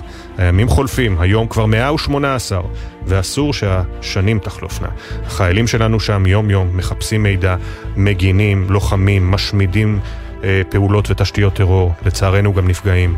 כבר כמעט ארבעה חודשים חלפו, ולא, לא נתרגל, וגם לא נשאיר אף אחד מאחור. לא את הלוחמת בעזה, לא את המילואימניק בגבול הצפון, ולא את החטופים. לאחר שראש הממשלה נועד אמש עם נציגי משפחות החטופים, הוא הבהיר, לא בכל מחיר, יש לי קווים אדומים. יובל שגב, כתבנו הפוליטי, הבוקר בכיר בממשלה אומר לך שההתנהלות הפומבית של נתניהו תמוהה ופוגעת בסיכוי לעסקה. שלום יובל. כן, שלום אפי, אז בוא נתחיל קודם כל מהעסקה עצמה, אנחנו עדיין מחכים גם הבוקר, גם בשעה הזו ממש, לתשובה הסופית, הרשמית מחמאס, אחרי אה, פגישת המתווכות עם אה, נציגי ארגון הטרור אתמול במצרים, הערכה שזה יגיע בקרוב, ואז יוכלו להתקדם בהנחה שחמאס יגיד כן למסגרת שמציגים לו אה, שם. צריך להגיד אפי, בשלב הזה בישראל לא מכירים שיח על שמות המחבלים ששוחררו, כמות מדויקת של מחבלים, או על הדרישה הבלעדית לשחרר מחבלי נוח'בה מה-7 באוקטובר, כל הפרסומים האלה שראינו או ממקורות ישראלים כאלה ואחרים או ממקורות זרים, הגורמים המקצועיים למיטב ידיעתי לפחות שעוסקים בעסקה לא מכירים את כל הדברים האלה ואומרים שזה עוד לא שם, אז זה לגבי העסקה הפרקטית, עדיין המתנה דרוכה, אבל כמו שאמרת, האירוע הפוליטי הופך כאן ליותר ויותר משמעותי ברקע העסקה הרגישה הזו, ואנחנו רואים את ראש הממשלה באמת בצורה אה, אה, לא ברורה עד הסוף נקרא לזה כך, משחרר פעם אחר פעם עוד ועוד הודעות על כך שהוא לא ישחרר אלפי מחבלים, על כך שיהיה ניצחון מוחלט וכדומה, בין אם זה פעם אחת בעקיצה למפלגת יש עתיד ויאיר לפיד, ובין אם זה אה, מול משפחות החטופים או מול חניכי הישיבה בעלי וכדומה, ובהמשך לכל ההודעות האלה שדי חוזרות על עצמם, אומר לנו כאמור בכיר בממשלה אתמול בלילה, שראש הממשלה מתנהל באופן תמוה ומלין בפני המשפחות, משפחות החטופים בפגישה שלו איתן אתמול, מלין בפניהן על השיח התקשורתי, אומר שכל עיסוק בעסקה פוגע בעסקה, אבל הוא בעצמו מוציא הודעות על העסקה כל שעתיים, כך אומר אותו בכיר, הוא מצית בעצמו את השיח, גורם לנו התקשורת להמשיך לעסוק בזה בגלל שהוא ממשיך לעסוק בזה בעצמו ולהוציא הודעות מטעמו. ההתנהלות והמסרים שלו, אומר לנו אותו בכיר, פוגעים בסיכוי לעסקה ברגעים הכי אה, רגישים אה, שלה, ככה אה, אומר כאמור בכיר בממשלה שמכיר את הפרטים היטב, נקרא לזה כך. אנחנו בכל מקרה מחכים לשמוע מה היה שם במצרים ומקווים שבכל מקרה יצליחו למרות כל החיכוכים גם כאן בארץ וגם כמובן מול המתווכות למצוא את הנוסחה הנכונה שתוכל להחזיר חטופים הביתה במהרה. ההתנהלות והמסרים של ראש הממשלה פוגעים בסיכוי לעסקה, אומר לך בכיר בממשלה. יובל שגב, תודה. תודה. אז עכשיו אנחנו אל מה ששמעו אה, בני המשפחות אה, מראש הממשלה בפגישה הלא פשוטה אמש, וגם כמה שעות לאחר מכן כשראש הממשלה פרסם אה, הצהרה מצולמת. גל ג'רסי כתבנו, שלום.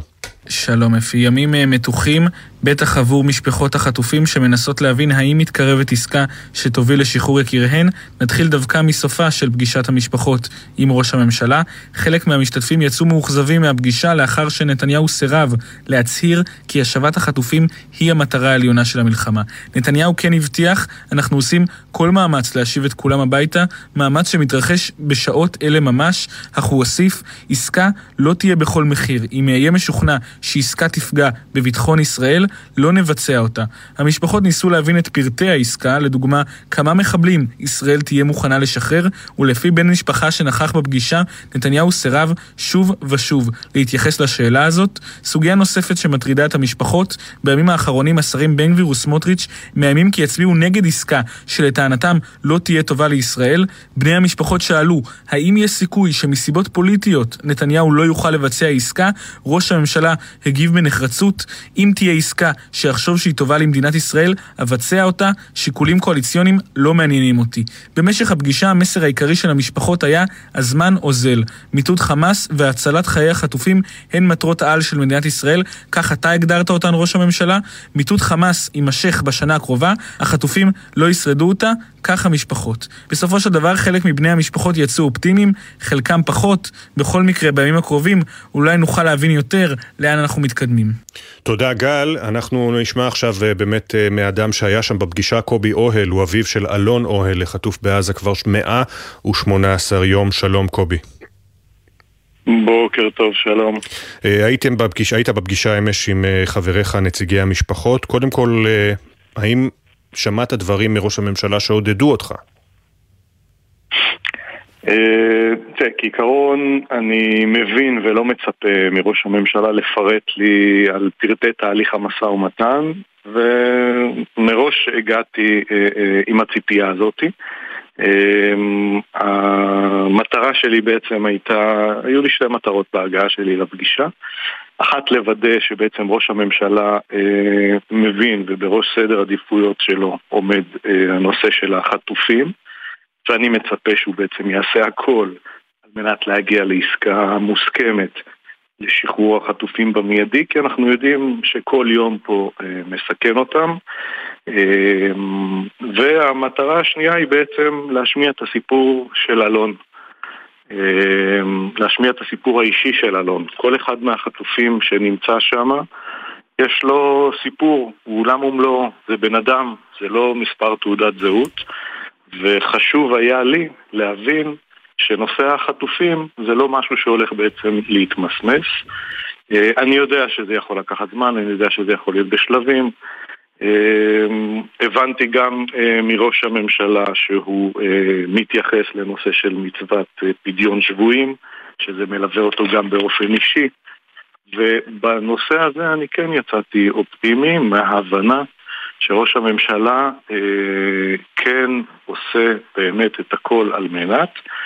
אנחנו צריכים לוודא שהדבר הזה יהיה בהקדם וכמה שיותר מהר. כי הוא מאוגף גם מצד ימין על ידי איתמר בן גביר, שאפילו אתמול נעמד על דוכן הכנסת וחזר על הסיסמה החדשה שלו, לא לעסקה מופקרת, לא לעסקה מופקרת. אה, ושאלתם אותו גם על זה, אנחנו מבינים, גם על החשש הפוליטי.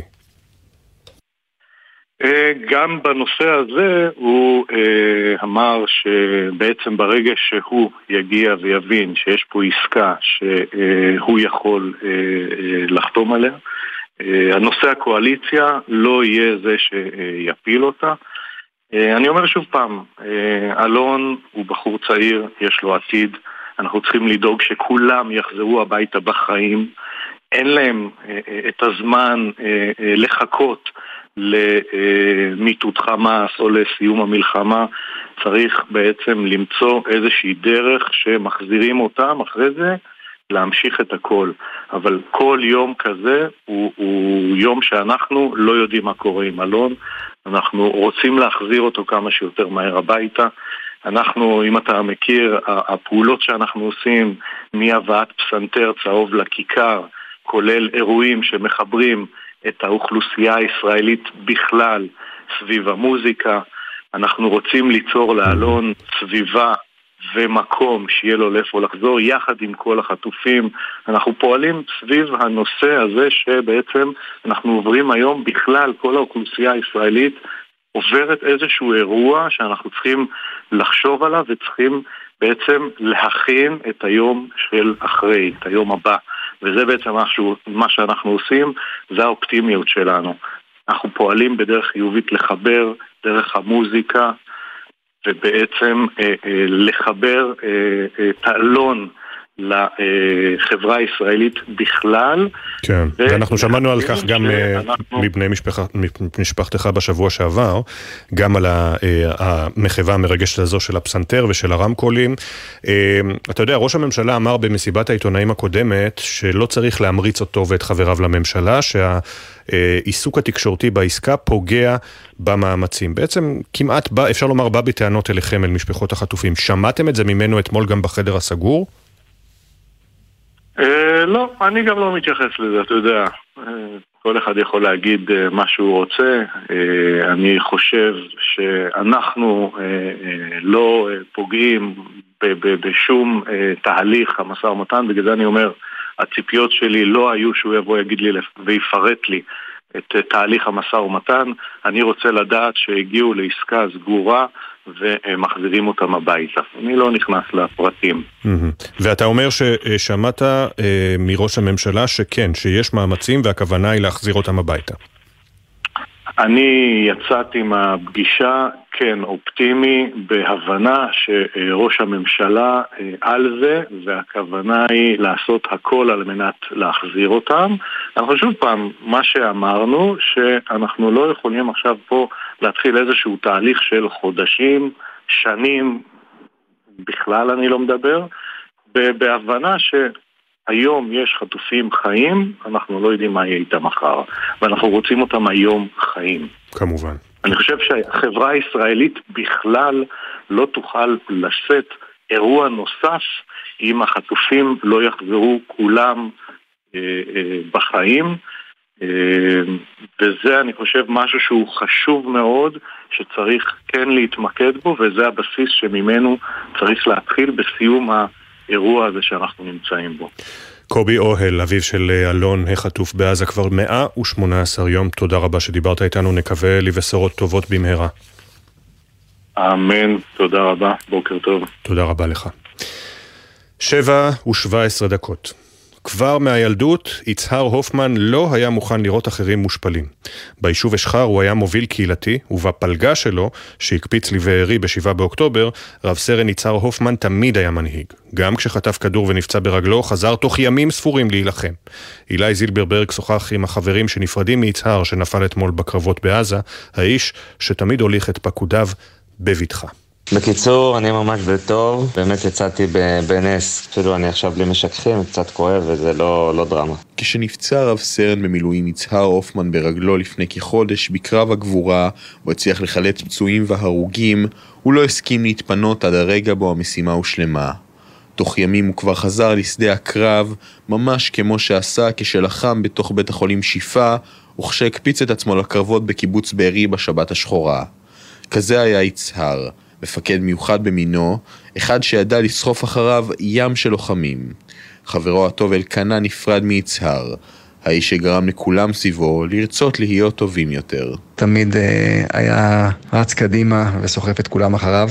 הוא הפך להיות ממש אה, דמות ביישוב וכולם אהבו אותו והעריכו אותו. הוא יזם מפגשים, טיולים ותמיד היה במרכז. למרות שהוא היה מפקד פלגה בשלדג במילואים, הוא תמיד אה, חיפש להתנדב ולעזור יותר. כשדיברנו במלחמה, הוא כמה פעמים הזכיר לי שהוא מאושר, הוא מאושר לראות את ההירתמות של כולם, הוא מאושר לראות שהמחיצות נפלו. יצהר, שנפל 20 שנה אחרי שבן דודו פיני נפל גם הוא ברצועה, הפך מנער שובב שזלל מעצי דובדבנים של השכנים למפקד פלגה ביחידת שלדג. במלחמה כאמור, הוא היה הכי מאושר מהאחדות שהתגלתה לשוב בעם.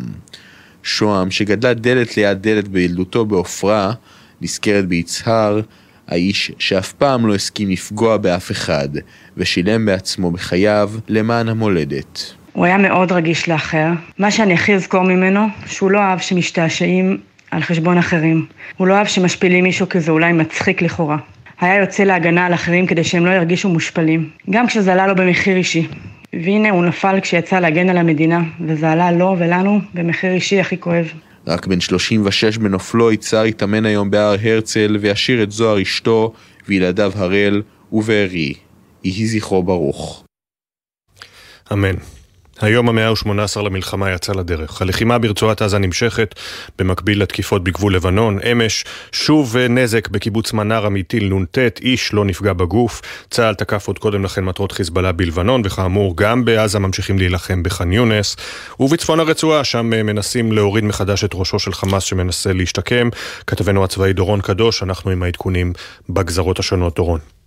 שלום אפי, כן, ברצועת עזה הלחימה ביומיים האחרונים גבתה מחיר כבד. ארבעה לוחמי מילואים שנפלו בקרבות בצפון הרצועה ובדרומה, אז נתחיל מצפון הרצועה, שם אנחנו עדים ללוחמת גרילה שמתפתחת נגד כוחות צה"ל בצורות שונות. אתמול נפל שם רב סרן יצהר הופמן, זיכרונו לברכה, מפקד פלגת הפשיטה במילואים של יחידת שלדג, וצה"ל פועל כרגע באזורים שבהם הוא כבר פעל בתחילת התמרון, כעת הוא נדרש לחזור לשם שוב. וגורמי ביטחון אומרים לנו, אנחנו נידרש לחזור שוב ושוב למקומות רבים ברצועה כדי להמשיך ולטפל בכל כיסא ההתנגדות, יידרש לכך זמן רב. הערכות בצה"ל לפי הן שבצפון הרצועה נותרו כאלפיים מחבלים, זה אומנם הרבה פחות ממה שהיה שם קודם לכן, אבל עדיין מספר לא מבוטל שדורש המשך לחימה רציפה. ונעבור אפי לדרום הרצועה, שם לצד הלחימה יש גם לא מעט חיכוך של צה"ל מול אוכלוסייה אזרחית. בואו נשמע קטע מתוך מפגש כזה בין לוחמים לבין אזרחים עזתים.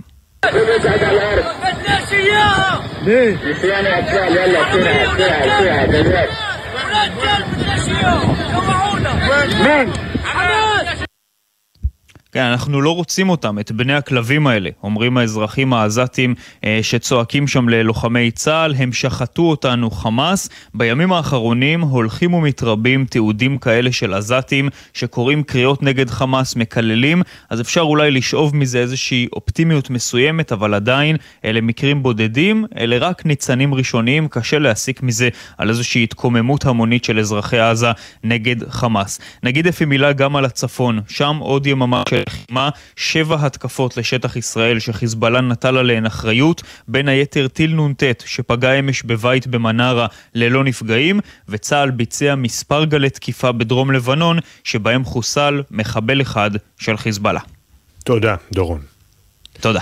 7.22, אנחנו לעניין אה, נוסף שבימים אה, כתיקונם, מבלי המלחמה, היה בוודאי פותח אה, מהדורות וגם את שערי העיתונים, עליות המחירים במשק, ונדמה שהן לא פוסקות. בחצות עלו מחירי החשמל והדלק, ועכשיו חברות המזון הגדולות במשק מרגישות נוח להעלות מחירים, ומהבוקר עליות משמעותיות במחיר מוצרי מזון רבים, חלקם ממש מוצרי אה, בסיס נקרא להם ככה. הכתבה של כתבתנו לענייני צרכנות, עינב קרנר. בצל המלחמה ובזמן שמשקי בית רבים לא מצליחים לשרוד את החודש, ענקית היבואניות שסטוביץ' תייקר היום חלק ממוצריה בשיעור של עד 20 אחוז. בין המוצרים סלים דליס, טונה ריו מארה, מוצרי פלמוליב ונוזל הניקוי אג'קס. גם וילי פוד מעדכנת מחירים על מוצרים המיובאים מהמזרח בשיעור של עד 15 אחוז. ושטראוס עילית מעדכנת גם היא את מחירי חלק ממוצרי החברה, ובהם שמן זית יד מרדכי שמזנק ב-25 אחוז. אתמול גם חברת יוניליבר ואוסם נסטלה הודיעו שתיהן על העלאות מחירים. דרור שטרום, לשעבר הממונה על ההגבלים העסקיים, תוקף את הממשלה כאחראית לגל עליות המחירים במשק. הפעם זה קרה בשלוש אה, תחנות שונות. התחנה הראשונה הייתה הבריחה המבוהלת של הממשלה מהרפורמה ביבוא המזון שהייתה בחוק ההסדרים. תחנה שנייה, אנחנו ראינו אה, בהחלטה לא לאכוף את סימוני המחירים על המוצרים עצמם, סימונים שנועדו לשמור עלינו הצרכנים ולהראות לנו מה המחיר האמיתי, ההחלטה הזאת התקבלה כבר בחודשים האחרונים, וגם היום אנחנו לא רואים אכיפה. והתחנה השלישית היא בכך שממשלה שהכריזה שהדגל העיקרי, אחד הדגלים העיקריים שלה בכניסה שלה הוא המאבק ביוקר המחיה, בעצם נטשה את הזירה ואין שום צעד ממשלתי שנועד לתקן את בעיות התחרות הכרוניות שקיימות בשוק המזון. שוק המזון ריכוזי מאוד, כעשר חברות ענק מנהלות את הענף, כך שלצרכנים מאוד קשה למצוא את התחליפים, בין היתר גם בגלל סידור המדפים, שלרוב תמצאו בהם את מוצריהם של היבואנים והיצרנים הגדולים. לעומתם, היצרנים הקטנים שפחות מקבלים מקום בולט במדפים, מציעים מוצרים טובים ולעיתים גם זולים יותר. כפי שמסבירה עורכת הדין לינור דויטש, מנכ"לית לובי 99. למרות שקשה יותר למצוא את הספקים הקטנים, הציבור צריך להתאמץ וכן לקנות אותם, את המותגים הקטנים והיצרנים, הספקים הקטנים שלא העלו מחירים. גם כדי לדאוג לכיס של עצמו וגם כדי לתגמל אותם ולהעניש את החברות הגדולות שכן העלו. אז טיפה יותר מאמץ, אבל שווה את ההשקעה. העלאות המחירים לא תיעצרנה כאן. הלילה נכנס לתוקף עדכון מחירי הדלק שזינק בעוד 16 אגורות, ועומד על 7 שקלים 38 אגורות לליטר בנזין 95 אוקטן. מ-1 במרס תיכנסנה לתוקף עליות המחירים של אוסם, יוניליבר וויסוצקי, שרק לפני כחצי שנה הוכרזה מונופול, ובינתיים אין מי שיעצור את גל עליות המחירים שגדל מיום ליום. הכתבה של אה, עינב קרנר, כתבתנו לענייני אה, צרכנות, מצטרף אלינו אה, שר החינוך, יואב קיש, איש הליכוד, שלום לך, בוקר טוב. בוקר טוב.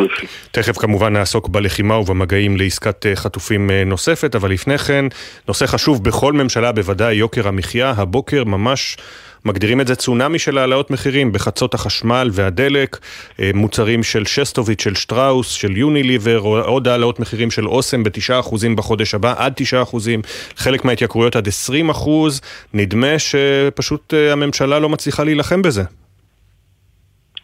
זה מזכיר שבאמת חוץ מהמלחמה יש את כל הנושא הכלכלי שדורש ומחייב הרבה מאוד uh, השקעה ותשומות. אנחנו הובלנו uh, תקציב שאמור לעשות בדיוק את הדברים האלה, לחדש צמיחה למשק, לתת תקציב לטובת uh, המלחמה, שזה דבר מרכזי, וגם קיצוצים. כל המהלך הזה נכנס לתוקף לדעתי בחודש הקרוב בכנסת, אני מאמין שזה יביא יציבות. ודרך אגב, במקרים שבהם יש העלות מחיר, עם גופים כאלו או אחרים שמנצלים את נקודת הזמן הנוכחית שאין תשומת לב מספקת לדבר הזה, זה חייב להיות מטופל. יכול, אפשר לטפל בגופים כאלה לדעתך ברמה הממשלתית? כן, אני חושב שבוודאי שר הכלכלה ושר האוצר יידרשו לעניין הזה, ואפשר בהחלט בתוכניות כאלה או אחרות וביכולת של הממשלה אה, לטפל בהעלאות מחיר שאינן מוצדקות. בואו נעבור באמת למגעים לעסקה לשחרור חטופים. אה, איתמר בן גביר, אה, הסמן הימני, ממשיך לדבר על לא לעסקה מופקרת, עסקה מופקרת היא פירוק הממשלה. ראש הממשלה נפגש אתמול עם בני משפחות חטופים, אמר לאחר הפגישה, יש לנו קווים אדומים, לא נשחרר אלפי מחבלים. מה העמדה שלך, שר החינוך יואב קיש, הליכוד? קודם כל אני לא מתרגש אה, מאיומים, ואיומים זה לא הסגנון שאנחנו צריכים לדבר היום, בעיניי זה מיותר לחלוטין. אני כבר, שמענו כבר כל כך הרבה, זה לא רלוונטי. יש לנו ממשלה, אה, ממשלת אחדות, שמתמודדת עם מלחמה, אנחנו משלמים לצערי מחירים כואבים כל יום. יש לנו מחויבות להכריע את חמאס, להחזיר את החטופים ולהחזיר את השקט לדרום ולצפון. זה הדבר המרכזי. אה, ואני חושב שדיברתם ארוכות, שמעתי מתחילת התוכנית על הפגישה של אה, משפחות החטופים עם ראש הממשלה, עם, דיברתם עם קובי, אבא של אלון. אני חושב שהמסר הוא ברור. אנחנו עושים הכל בשביל לייצר את התנאים שיחזירו את החטופים. אבל, ובאבל הזה אני חושב שיש גם משפחות חטופים שגם שותפות לו. אי אפשר ללכת למקום שיפגע בידי הממשלה להכרעת חמאס, שימנע מאיתנו להחזיר את השקט ויגרום למדינת ישראל כולה להיות במצב אסטרטגי ארוך טווח של מדינה שנכשלה לשמור על אזרחיה.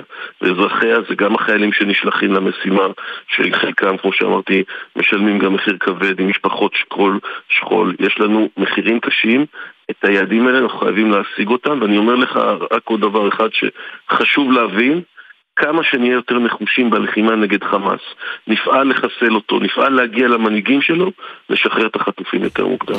ועדיין, אתה יודע, המשפחות חוששות, הימים עוברים, החורף אה, בעיצומו, אנחנו בשבוע קר מאוד בארץ, אפשר רק לנחש מה עובר, על, או לדמיין את הסיוטים הגדולים של מה שעובר על, על 136 החטופים שלנו בעזה במנהרות החשוכות שם, אה, ויש בני משפחות שאומרים, אה, למה ראש הממשלה כל הזמן מדבר על קווים אדומים, ו... מצהיר שלא ישחרר אלפי מחבלים, אולי פחות דיבורים ויותר עשייה מאחורי הקלעים?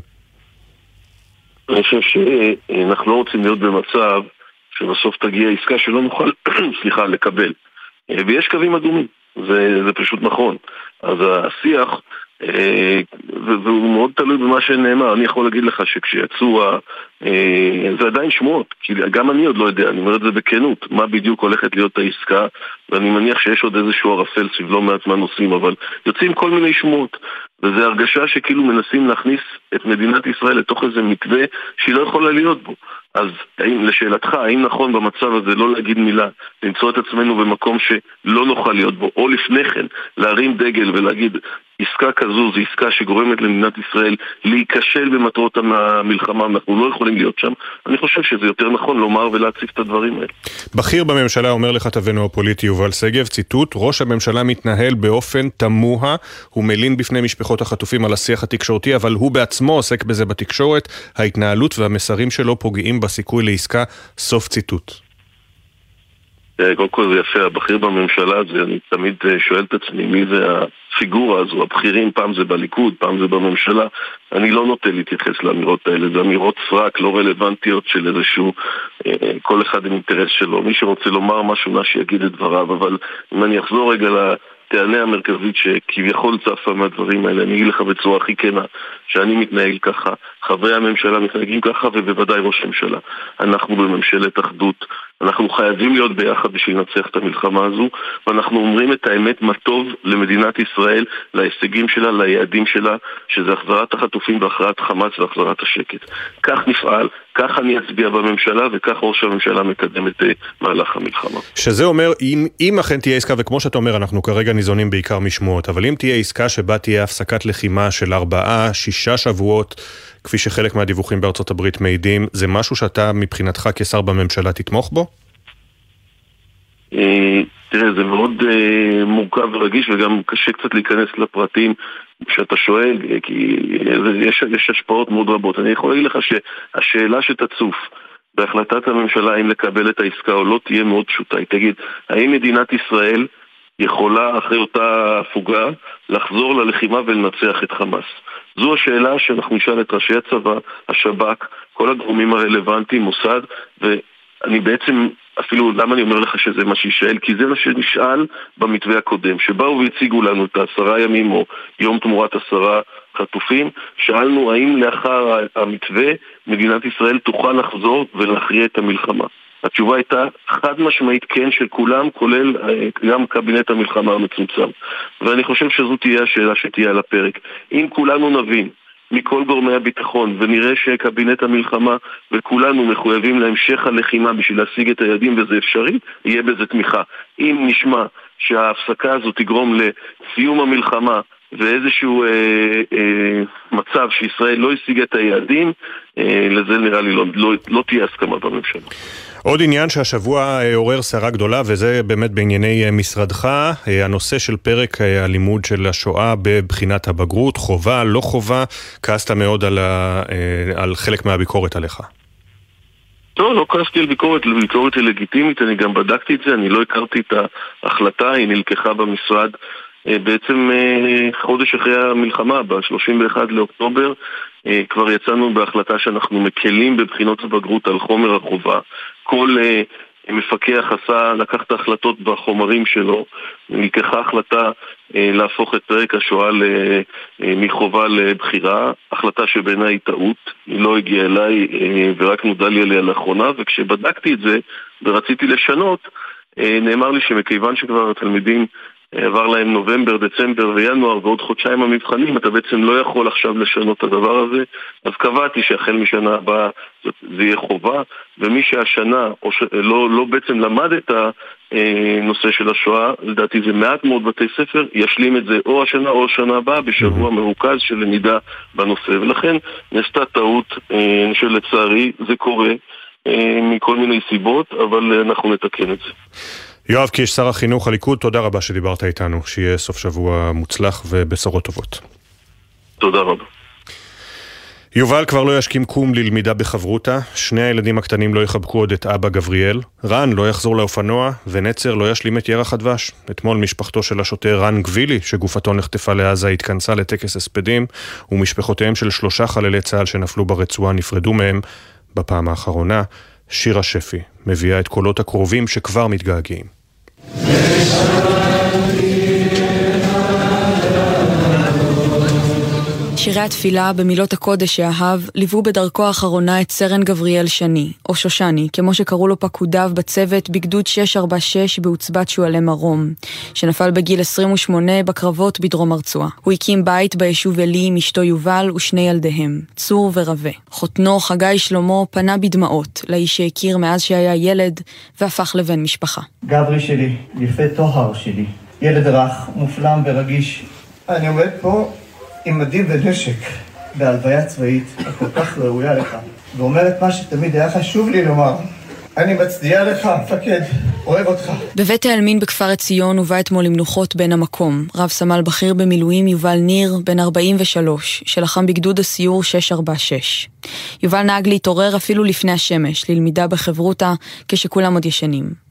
כשיצא ללחימה ברצועה, מראות הטבח הלכו איתו, הובילו אותו בדרכו, סיפר בהלווייתו חברו לצוות, הרב ישי רז. איזה כאב היה לך בשמחת תורה על כל מה שהיה. אמרת לי אחרי שלושה ימים שהיינו בבארי, אתה לא מבין אותי. אני מסתובב פה ואני רואה את הבתים, אני מרגיש שזה הבית שלי. כל המלחמה, הוא חלם למצוא איזה חטוף ולומר לו את זה. קודם סליחה שלא הייתי שם בשבילך. באותה שעה נפרדו ממנו בפעם האחרונה קרוביו של רב סרן במילואים נצר שמחי. בן 30, קצין לוחם בגדוד 87 בחטיבת המחץ. בבית העלמין ביישוב מסד, שם נולד. למילואים הגיע הישר מירח הדבש בתאילנד, ללא התלבטות. אביו אילן סיפר לפני הלוויה ביומן הצהריים, גם אם שילמתי מחיר כבד, ככה צריך לחנך את הילדים שלנו. הטנק שלפניו נפגע, ונצר מיד קופץ לעזרה, ו... שניות לאחר מכן מקבל למעשה טיל של RPG ונהרג במקום. אבל זה בדיוק זה. חברים שלי במצוקה, רצים, עוזרים, אני לא מתחרט לרגע. גם אם שילמתי מחיר מאוד כבד. כי ככה צריכים לחנך את הילדים שלנו. במיתר התכנסו בני משפחתו של רב סמל רן גבילי, לוחם יס"מ הנגב, בן 24, שאתמול הותר לפרסום כי נרצח ב-7 באוקטובר וגופתו מוחזקת בשבי חמאס, לטקס פרידה והספדים. ניצב משנה בדימוס אייל אזולאי, שהיה מפקדו וחברו של רן, סיפר בגלי צה"ל על הצעיר המסור, שהתעקש להגן על תושבי הדרום ארבעה ימים בלבד, אחרי שנפצע בתאונה. רני, ממש עד טיפת הדם האחרונה ועד הכדור האחרון, נלחם, בחר למרות מצבו להגיע והצליחו להציל עשרות עוד לפני הלחימה. הוא תמיד לקח את החבר'ה החלשים, אימץ אותם, הפך אותם לפייטרים, פשוט היה מנהיג מלידה. גבריאל, יובל, נצר ורן. יהי זכרם ברוך. עכשיו 7.37, הכותרות. בישראל עדיין מחכים לתשובת חמאס להצעה לעסקה לשחרור חטופים. ראש הממשלה בנימין נתניהו הבהיר אמש כי לא יסכים לעסקה בכל מחיר. אנחנו פועלים להשיג מתווה נוסף לשחרור חטופינו, אבל אני מדגיש, לא בכל מחיר. בכיר בממשלה אומר לכתבנו הפוליטי יובל שגב, נתניהו מתנהל באופן תמוה. מצד אחד מלין בפני המשפחות על השיח התקשורתי סביב העסקה, אך מצד שני מפרסם בעצמו הודעות על העסקה כל שעתיים ומצית את השיח בעצמו. ההתנהלות והמסרים שלו פוגעים בסיכוי לעסקה ברגעים הכי רגישים, כך הבכיר בממשלה. קובי אוהל, אביו של החטוף אלון, שנכח בפגישה עם ראש הממשלה, אמר בריאיון בבוקר טוב ישראל, אני רוצה לדעת שהעסקה סגורה. יצאתי מהפגישה אופטימי, אמרנו שאנחנו לא יכולים עכשיו להתחיל תהליך של חודשים, שנים, בהבנה שהיום יש חטופים חיים, אנחנו לא יודעים מה יהיה איתם מחר. שר החינוך יואב קיש מהליכוד אמר בבוקר טוב ישראל, לא נוכל לוותר על הכרעת חמאס כדי להחזיר את החטופים. אנחנו עושים הכל בשביל לייצר את התנאים שיחזירו את החטופים, אבל אי אפשר ללכת למקום שיפגע בידי הממשלה להכרעת חמאס. כמה שנהיה יותר נחושים בלחימה נגד חמאס, לשחרר את החטופים יותר מוקדם.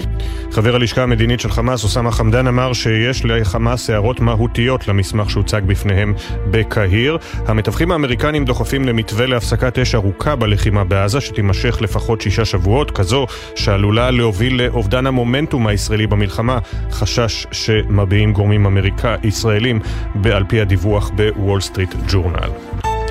גל עליות מחירים במשק מהלילה בחצות אחרי התייקרות החשמל והדלק הבוקר.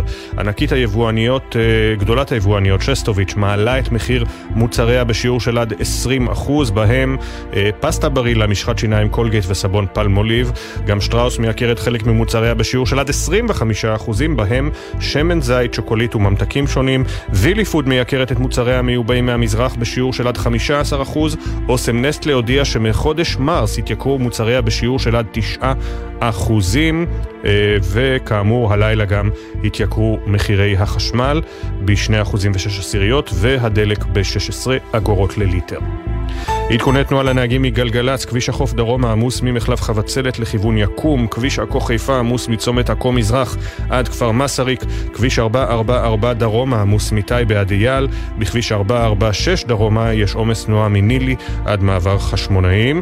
מזג האוויר היום קר, קר מאוד, קר מהרגיל לעונה, ועדיין ייתכנו גשמים מקומיים בצפון ובמרכז. בעשרה לשמונה תהיה כאן ענבל גזית עם פינת התרבות, ואחריה טל שורר עם פינת הספורט. אנחנו יוצאים להפסקה קצרה ואחריה הדס שטייף פגשה בהר דוב את גדוד השריון הכי משפחתי בצה"ל. בוקר טוב ישראל, מיד חוזרים. בחסות מאיר, המזמינה אל ימי מכירות של מותגי הרכב השוודים. פולסטאר, לינק אנד קו וולבו, 4 עד 9 בפברואר. גם וולבו EX30 החשמלי תהיה שם, פרטים באתר. בחסות זאפ, המזמינה אתכם ל Happy Friday. מהיום, כל יום שישי מבצע אחר באתר זאפ. אז מחכים לכם בכל שישי ב Happy Friday בזאפ. כפוף לתקנון.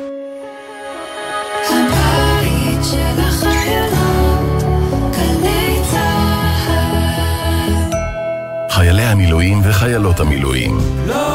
אתם התגייסתם בשבילנו. עכשיו אנחנו מתגייסים בשבילכם. משרד הביטחון, צה"ל ומשרד האוצר גיבשו למענכם תוכנית הכוללת מענקים והטבות לחיילי המילואים ולבני משפחותיהם. אתם רוצים לדעת למה אתם זכאים? היכנסו לאתר המילואים ברשת. מגישים משרד הביטחון ומשרד האוצר. בעת הזאת כולנו זקוקים לרוח. שלום, כניר ברוידה, מנכ"ל בינה. הבית של היהדות הישראלית. אנחנו שמחים להזמינכם להשתתף במגוון הפעילויות שלנו, לשאוב כוח והשראה מהאושר של התרבות היהודית והישראלית. אירועים קהילתיים בבתי בינה ברחבי ארצנו, שנת מצווה קבוצתית, מופעים וסדנאות לבתי הספר במסגרת הגפן, מפגשים והפעלות למשפחות המפונים. בנוסף, מחכים לכם באתר בינה גם ערכות העשרה, מאמרים ומערכי שיעור רבים. נתראה בבינה. עכשיו בלוטו 25 מיליון שקלים, ובדה בלוטו עד 50 מיליון שקלים. המכירה אסורה למי שטרם מלאו לו 18. אזהרה, הימורים עלולים להיות ממכרים, הזכייה תלויה במזל בלבד. עם ישראל רץ. מרתון ווינר ירושלים יוצא לדרך. ירושלים מצדיעה לצה"ל, כוחות הביטחון וההצלה, ומזמינה את כל עם ישראל להצטרף אלינו לירושלים ב-8 במרס. כוחות הביטחון וההצלה נרשמים ללא עלות. אז חפשו מרתון ווינר ירושלים ורוצו להירשם. משרתות המילואים ומשרתי המילואים היקרים, כשאתם מגויסים לחזית, אנחנו בהסתדרות מגויסים למענכם. חייגו גם אם אינכם חברי ההסתדרות, למוקד ההסתדרות מגויסים למענכם, למשרתי המילואים ולבני משפחותיהם, וקבלו מעטפת תמיכה וסיוע במגוון תחומים. חייגו כוכבית 2383, ההסתדרות, הבית של משרתי המילואים ומשרתות המילואים בישראל. זו שנה של מלחמה על הבית. זו שנה של גבורה. על ביטוייה השונים. את טקס הדלקת המשואות בליל יום העצמאות ה-76 למדינת ישראל נציין הפעם בסימן גבורה ישראלית. גבורה של מי שגילו אומץ לב נדיר. גבורה של מי שהפגינו נחישות ועוצמה אל מול התופת, הרוע והסכנה. גבורה שהיא השראה לכולנו. המליצו והשפיעו על בחירת מסיעות המשואות ומסיעי המשואות בסימן גבורה ישראלית. פרטים באתר המערך לטקסים ולאירועים ממלכתיים. עמיתי מועדון חבר, דגמי יונדאי 2024 מבית קולמוביל, בהטבות ייחודיות השמורות רק לכם, עד 23 בפברואר. לפרטים, כוכבית 3805, או באתר מועדון חבר, בתקווה לימים שקטים יותר. זה הכל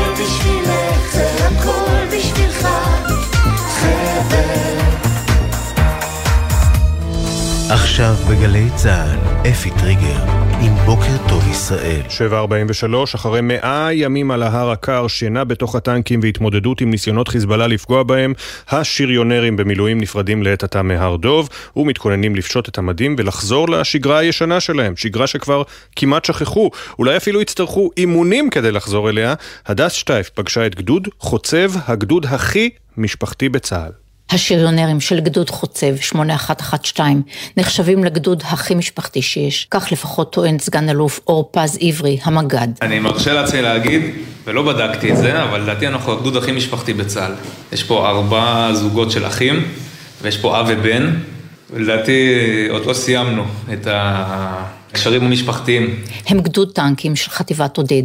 המשימה שלהם הייתה גבול הצפון, הר דוב, המרחב הכי פעיל מבחינת מפגשים עם האויב, שמבחינתם הובס. היינו צריכים ללמוד איך מתמודדים עם כל מיני דברים שלפני המלחמה אנחנו הכרנו רק ממצגות ומשיעורים, אבל אה, פתאום אנחנו מתמודדים עם מה שנקרא רום הקרוב לקרקע, ועם כל מיני דברים שטסים ומרחפים ומתאבדים, ואנחנו למדנו אה, למידה מבצעית מהירה. כאמור, האויב הוא זה שנשאר על הקרקע.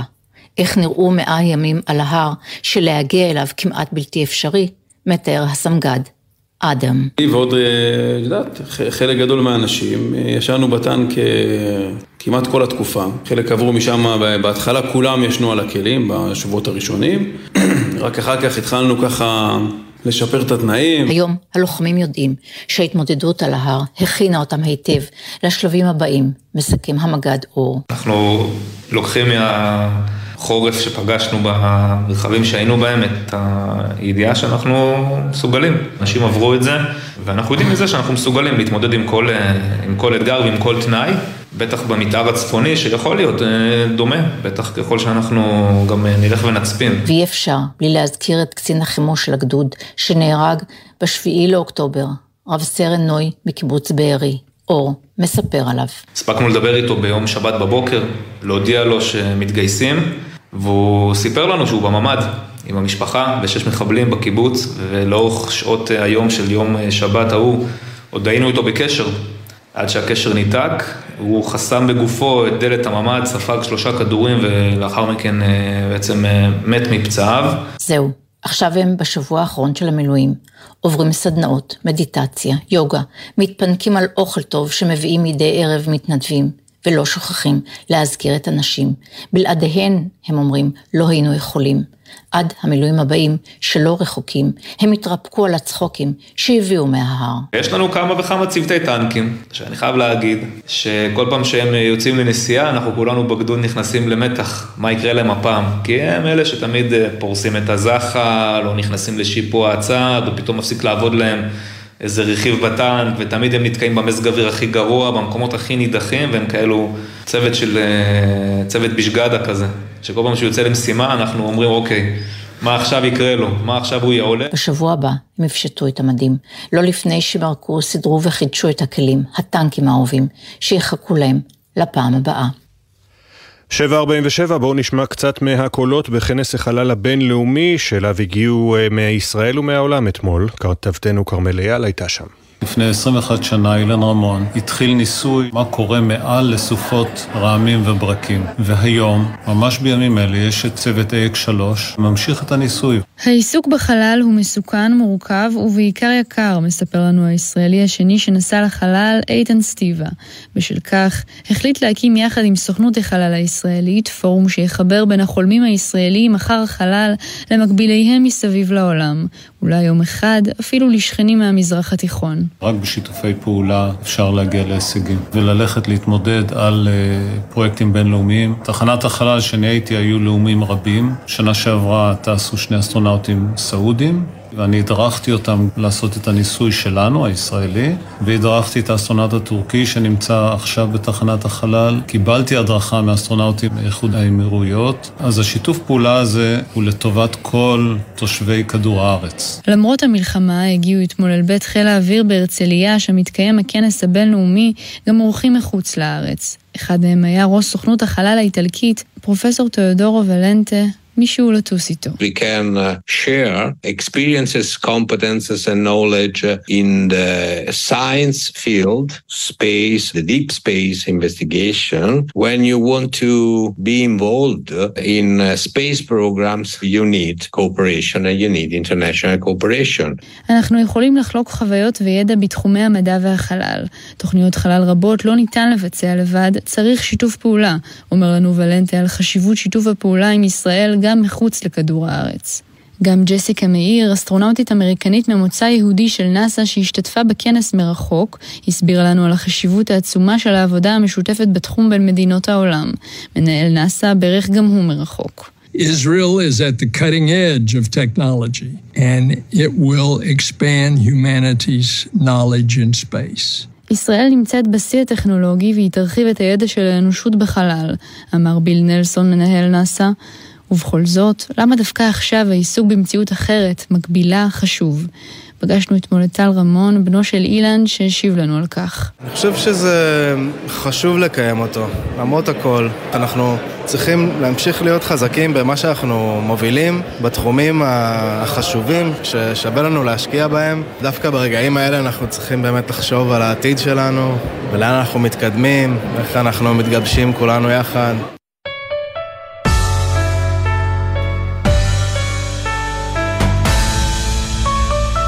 פינת התרבות עם בלגזית, בוקר טוב. בוקר טוב. אפי, התזמורת האנדלוסית הישראלית אשדוד מציינת בימים אלה 30 שנה מאז עלתה לראשונה על הבמה ודרשה כבוד ותקציב לסגנון מוזיקלי שלא כל כך זכה להכרה, בוודאי לא רשמית.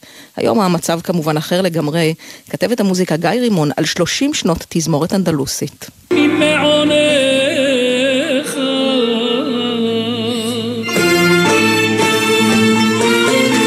אנו מודיעים על תזמורת אנדלוסית אשדוד כתזמורת הלאומית של מדינת ישראל. בשנת 2006 זכתה בפרס ישראל, 11 שנה אחר כך הוכרזה כתזמורת לאומית, אבל התזמורת האנדלוסית הישראלית נולדה לפני 30 שנה כחלום של שני אשדודים, מוטי מלכה ויחיאל אסרי, שנזכר איך הכל התחיל. בבית הכנסת השכונתי שנקרא זרע אברהם נחשפנו למסורת הפיוט והשירה של יהדות מרוקו, ואני זוכר שכילד הייתי שואל את עצמי, מדוע שהשירה היפה הזאת לא תהיה נחלת הכלל? בהתחלה, אנשי המשרד במועצה לתרבות ואומנות, הם לא הבינו מה שני הצעירים האלה רוצים מהם. אבל היינו נחושים, אה, קיבלנו תקציבים והקמנו את התזמורת. מקורות המסורת המוזיקלית נטועים בעיקר בארצות המגרב, אבל המבצעים בתזמורת לא שייכים למגזר או מוצא אחד. לאורך השנים מנגנים יחד יהודים, ערבים, רוסים ואוקראינים. ניונילה דובגונוס עלתה לארץ מאוקראינה והצטרפה לתזמורת בימיה הראשונים. בתור נגנית ויולה. גדלתי על המוזיקה קלאסית, ולא מיד קיבלתי את המוזיקה הזו, זה היה זר בשבילי. אבל לאט לאט אני התחלתי להרגיש שזה מצא חן בעיניי. פעם אני ישבתי בשורה הראשונה עם כל האותנטים וניגנתי ככה כמו שהם. ובהפסקה באה מישהי ואומרת, מה, את מרוקאית? לא הכל התנהל ללא בעיות. ב-2009 סכסוך בין הנגנים למנכ"ל התזמורת מלכה הוביל להליכים משפטיים ולגירעון כלכלי שגרר סגירה של האנדלוסית אשדוד. יחיאל לסרי שהפך בינתיים לראש עיריית אשדוד הקים תזמורת חדשה. אנשיה ניסו לרענן את המוזיקה במקביל לשמירה על המסורת. שינויי מזג האוויר הביאו אותי לחשוב אלעד לוי, המפיק המוזיקלי של התזמורת, שהנגן עוד בגלגולה הראשון, משוכנע שזה יהיה קסמה של התזמורת האנדלוסית הישראלית אשדוד, גם בעתיד. הדור הקודם של התזמורת, אה, בחלקו הגדול זה אנשים אה, שהגיעו ממרוקו. בעצם הם באו עם המוזיקה בילט אין. מצד אחד יש את הסאונד הנורא נורא אותנטי שלהם, שאין לו תחליף, אבל מצד שני זה גם היה קצת מוגבל מבחינת המשחק של זה. עכשיו, הדור הצעיר רוכש לאט לאט את הסאונד האותנטי הזה, אבל אצלו היתרון זה שבאמת הוא יכול לנוע איתך לאן שאתה רק רוצה. ואנחנו רוצים, מאפי התזמורת האנדלוסית אשדוד, נעבור לחדשות טובות מהלילה על מצבם של חברי להקת בידווה. Большие города. חברי הלהקה הנותרים, בעלי האזרחות הכפולה הרוסית וישראלית, שעצורים בבנקוק בגלל קיום הופעות ללא רישיון, שוחררו באופן רשמי ממתקן המעצר ועלו על טיסה לישראל. כתבת המוזיקה גיא רימון מזכירה, בשבוע האחרון ישראל הפעילה לחץ כבד על תאילנד לשחרר את חברי הלהקה ארצה, במקביל לזה שברוסיה רצו לקחת אליהם את החבר'ה, וזה פשוט מחשש לביטחונם, אם חלילה יימסרו לשלטונות רוסיה, שכן הם נחשבים מתנגדים למשטרו של פוטין, אז הנה הם בדרך אלינו, ושים לב, גם טיילור סוויפט, דרייק ואוליביה רודריגו אה, בבעיה מוזיקלית, הם עשויים להיעלם מהטיק טוק, אפי. כלומר המוזיקה שלהם. קבוצת יוניברסל מיוזיק הודיעה כי בעקבות חוסר הסכמה במהלך הדיונים לחידוש החוזה, וההסכם שמסתיים. הרישיון של טיקטוק על השירים בקטלוג של יוניברסל יפוג הלילה. ניחוש שלי, אפי, מדובר בלחץ של הרגע האחרון, ללחוץ על טיקטוק שבלעדי האומנים והאומניות האלה הרי לא בדיוק יצליחו. טיקטוק היא אחד הגורמים המובילים היום בהכתרת שיר חדש או ישן כלהיט, אז הם מנסים פה ברגע האחרון אולי להשיג הסכם מוצלח יותר להם ולאומנים שלהם, אבל בינתיים איום, אולי, אולי טיילור סוויפט, דרייק, אוליביה רודריגו, ייעלמו מהטיקטוק. נחכה. נחכה ונראה, תודה ענבל. בוקר טוב.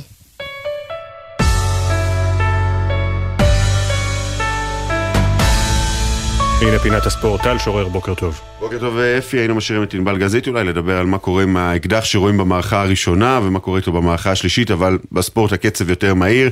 והנה האקדח שהותיר אחריו יוסי אבוקסיס אה, בסיום התיקו 2 של בית"ר ירושלים מול הפועל פתח תקווה אתמול, הופך היום למחזה שלם. הנה. שהקהל של היריבה מקלל אותך, זה בסדר, סימן שאתה טוב. שהקהל שלך מקלל אותך, זה סימן רע מאוד. זה לא רק איזה בוז או משהו, זה קללות, וזה לא עשר, וזה לא עשרים, וזה חוזר על עצמו בכמה משחקים. כן, זה לא כיף לי שהאוהדים שלי מקללים אותי. חד משמעית אני אגיד לכם. אז הדברים האלה של אבוקסיס הופכים אתמול לדרמה, נתק, גם בינו לבין ברק אברמוב, ובסיומו הודעה של בית"ר ירושלים שאבוקסיס התפטר. מקורבי המאמן טוענים לא התפטר, אלא רק זעם על זה שאין לו גיבוי. מקורבי אברמוב אומרים... אחרי שאתה אומר דבר כזה בתקשורת נגד האוהדים, בעצם התפטרת, אין מזה דרך חזרה, ובכלל אבוקסיס בדרך להפועל אה, תל אביב, ואכן יש פנייה... מבית"ר ירושלים מהפועל תל אביב, ויוסי אבוקסיס שעשה את הדרך הזו פעמיים בקריירה כשחקן, אה, בדרך. אה, כנראה להיות המאמן החדש של הפועל אה, תל אביב.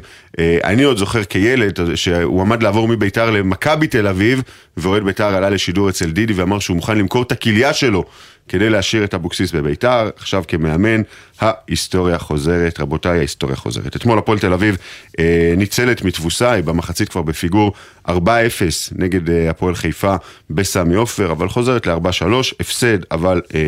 מכובד, כמו שאבי פרץ אומר, בזה, אחד מכובד, אחד מכובד, אז אה, הפועל תל אביב חוזרת עם הפסד 4-3.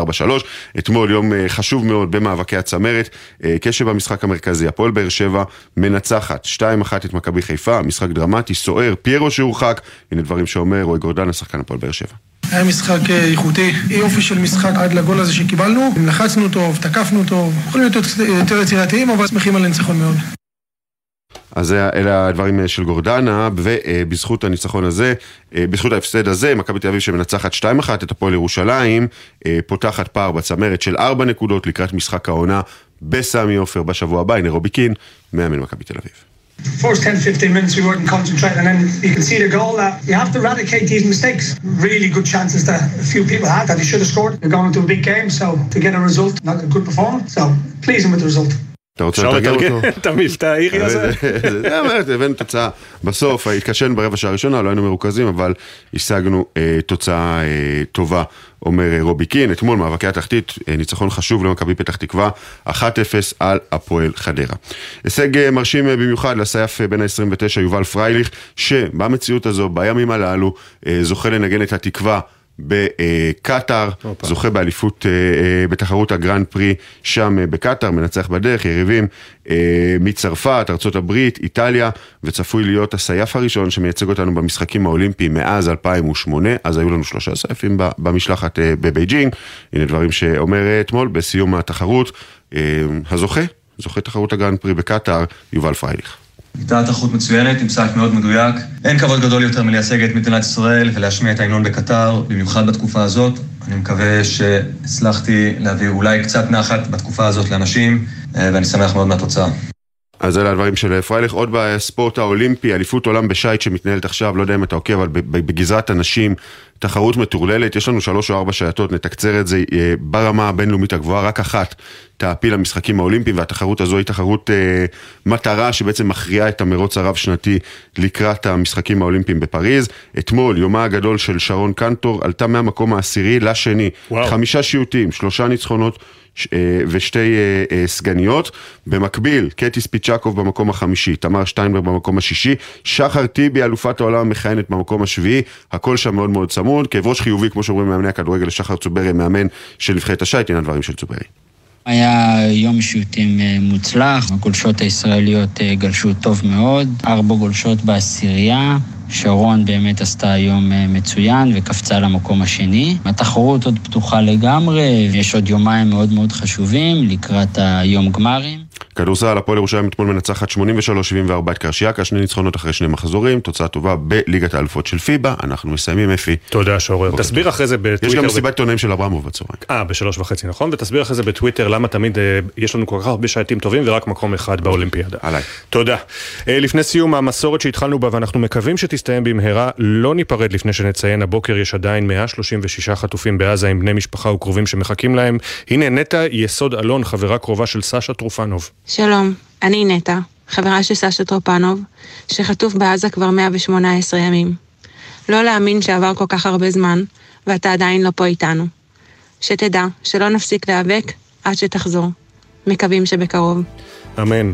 יואב מאיס יערך את בוקר טוב ישראל, עורכת המשנה נועה ברנס, הפיקה נועה ארז, לצידה מאי נבון, על הביצוע הטכני אלון סמיד וזיו עיני, בפיקוח הטכני דוד מימוני, עורכת הדיגיטל מיה אורן, תודה גם למשה טורקיה, אחרי כותרות שמונה, אילנה דיין בעשר, רזי ברקאי, מחר בשבע, בוקר טוב ישראל במהדורת סוף השבוע עם נורית קנטי, אנחנו ניפגש שוב ביום ראשון, שש בבוקר, עוד יבואו ימים טובים יותר, בוקר טוב ישראל.